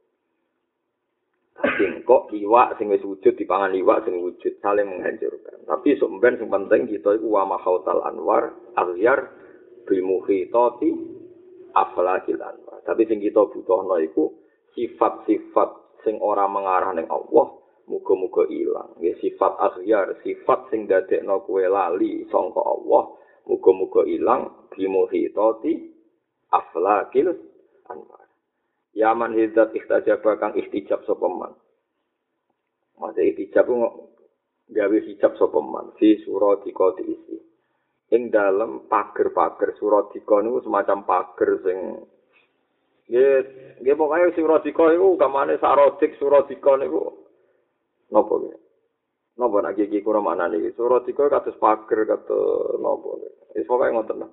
Yaman hizat istajab kang istijab sapa man fi sarodika diisi sarodik surodika surodika nu jamae sarodika diisi ing dalam pira-pira batas-batas keagungane Allah an antudriko ing yen to metu ing Allah balap soro pira-pira pening Jadi sarodik, sarodik itu semacam pagar. Nah, orang kok Allah gak ada pagar gitu. Allah itu gak tersentuh. Allah itu saking agungnya gak tersentuh. Tapi yaman hidat tajala kang bertelo sopaman, bikama libahai kelawan sempurnane sinare Allah. Yaman hidat tajala kang bertelo sopaman, bikama libahai kelawan sempurnane nuri Allah. Jadi bahak itu maknane nur. Nur sing mencorong, fatahak kok mongko dadi nyata apa azamatu apa sifat agunge Allah al asrar ing pira-pira atine para wali manan asrar ngene kulubal asrar kulubal aulia Sefa hale kaya apa takwa samar panjenengan? Wa anta halite panjenengan azhiru sing zoe. Jenengan kok samar piye? Jenengan di sifat zoe amke fano to hale kaya apa tazibu kok panjenengan? Wa anta halite panjenengan arroki bul hadir kudat sing neliti. Al hadiru kang hadir. Wa wa wa al muwafiqu wa bihi napa? Nasta'in. Terus niki napa munajat hikam ki wau ya. Masalah sanad mun terangno napa? Eh Abdul Hasan Asyadili ini juga ada murid namanya Abdul Abbas napa Al-Mursi. Abdul Abbas Al-Mursi itu muridnya paling alim di Ibnu Athaillah As-Sakandari. Ini gue ngarang hikam iki. Mulane toreko sadilya khase iku al-faroh billah. Wong kudu seneng mbek pangeran. seneng nyaman sampai Abdul Hasan Asadili nanti ngendikan aku tahu muka syafah ketemu pangeran terus takok maknane min syarril waswasil khonna terus dijawab pangeran khonna siku li sadali kue dilingno sisi-sisi elekmu dilalekno sisi-sisi apemu akhirnya kayak aku rapati seneng Mulane wong kudu eling sisi-sisi api e ben tetep seneng Allah Subhanahu wa taala. Misale kowe tau dosa, tau maksiat, terus kowe nangis tobat. Kowe terus eling ya Allah sik sae jenengan. Wong kula tau maksiat tok jenengan paringi paringi napa? Tobat. Jadi kudu eling ngono terus. Pokoknya sekali ada sisi yang baik harus kamu ilingi. Mergo dikuatir, nak kowe iling sisi elek, eh, elekmu kok kowe putus, eh sesat. iki eling-eling. Mulane jare aku rasane sadali wong iku kudu eling nikmate Allah, ben dadekno seneng Allah. Piye seneng Allah tujuan hidup. Lah wong iso seneng nak delok sisi-sisi positif. Eh, misalnya gue di bojo judes, walek judes, ngamuan. Ini sabar wae. Piye-piye baru kayak bojo mi, gue di status gue bojo. Nah bojo mi malah gue jenenge dudo. Status dudo gue repot. Masih judes-judes ngono lah sing dadekno kowe ra di status duda. Wong ra di status duda gagah ta. Gagah ana omah ngempet tapi statusnya napa? Ora napa? Ora duda. Jadi hikam eling-eling terus hikam niku dikarang ambek Ibnu Athaillah As-Sakandari. Yang mbake muridnya Abdul Abbas Al-Mursi. Abdul Abbas itu bukan pati ngarang kitab. Beliau sing ngarang adalah muridnya sudah dimoncat. Terus hikam itu disarai Ibnu Abbad. Ini kitab sing betul ini sarah. Sonten sarah malin namanya Iqazul Himam. Sekarang insya Allah namanya As-Sayyid Ahmad bin Ajib. Di kulon itu nate sinau sarah niki, dia nate sinau sarah Iqazul Himam. Tapi intinya kabeh hasil hikam niku wau. Sampai pengeran itu manja. Manja pol. Mengenai khas-khas kayak Jawa itu rileks. Mereka terinspirasi ben apa? Kadang di Jawa diceritani muridnya nakal, bulat mau guyut tok. Eh ya bocah macam-macam. Terus ilinge iku rahmate. Ilinge iku napa? Rahmate Allah. Itu suwon senajan sampean dereng iso nglakoni wae kudu yakin. Yakin enu yakin nek sing didhawuhno hikam musalsal ngene wae. Nggak tahu ilasakan dari ini ku muridnya Abdul Abbas Al-Mursi, muridnya Abdul Hasan Asadili, muridnya Abdul Salam bin Wasis, terus ngantos kanjeng Nabi. Nah, sanat yang beriki, ya, kalau pun matur, ya. sanat yang beriki, misalnya kulo, Mbah terus Mbah Zuber, Mbah Fakir, Mas Kumambang, terus Mbah Mahfud Termas. Itu muridnya, sekarang Ianatut, Tapi sanat misalnya Mbah Mun, Mbah Karim, Mbah Karim murid Mbah Hasim, Mbah Hasim murid Mbah Khalil Bangkalan, Mbah Khalil itu menangis ya nawawi napa. Mbah Khalil Bangkalan kita nanti ngaji tentang pondok situ kiri. Mungkin ya sami. Ya. Terus silsilah silsilah kita itu jelas. Tapi mulai dulu tradisi ini ulama itu kod dimitiro ya ala riwayat. Apa kod dimitiro ya ala riwayat. Jadi uang kudu di sini dedikasi ngalah nono apa. Jadi ini kalau anggap hatam kalau bicara niat ngaji malih. Tapi kalau nu gak ada azam cukup kapan eh, pokoknya kalau tetap ngaji tapi itu kapan yang mesti yang permanen ngaji jalan. Pokoknya kalau pesen kitab hikam niku kitab sing musalsal sing dadi tradisine ulama seluruh dunia. Niku sinten sing aran ithaf niku Sayyid Zabidi. Niku sanate nggih dekat kula nate gadah sanat Sayyid Zabidi niku misale kula ngaos Mbah Mun, Mbah Mun ngaji Mbah Zubair, Mbah Zubair ngaji Mbah Fatih Mas Kumambang, Mbah Fatih ngaji Mbah Mahfud Termas. Mbah Mahfud gak ada Mbah Halim, namanya Ki Abdul. Ki Abdul niku diabah alim alama, namanya Ki Abdul Manan. Jadi Mahfud bin Abdullah bin Abdul Manan. Mbah Ma Abdul Manan itu menangi sing aran Ithaf. Nah, di Indonesia sekali alim alim tenan kusanate meyakinkan jadi Mbah Abdul Manan Mbah Mbah Mahfud niku muridnya sing aran Ithaf Sare Islam. Ada wong alim Indonesia sekali alim yo alim tenan mergo cara sanat niku apa?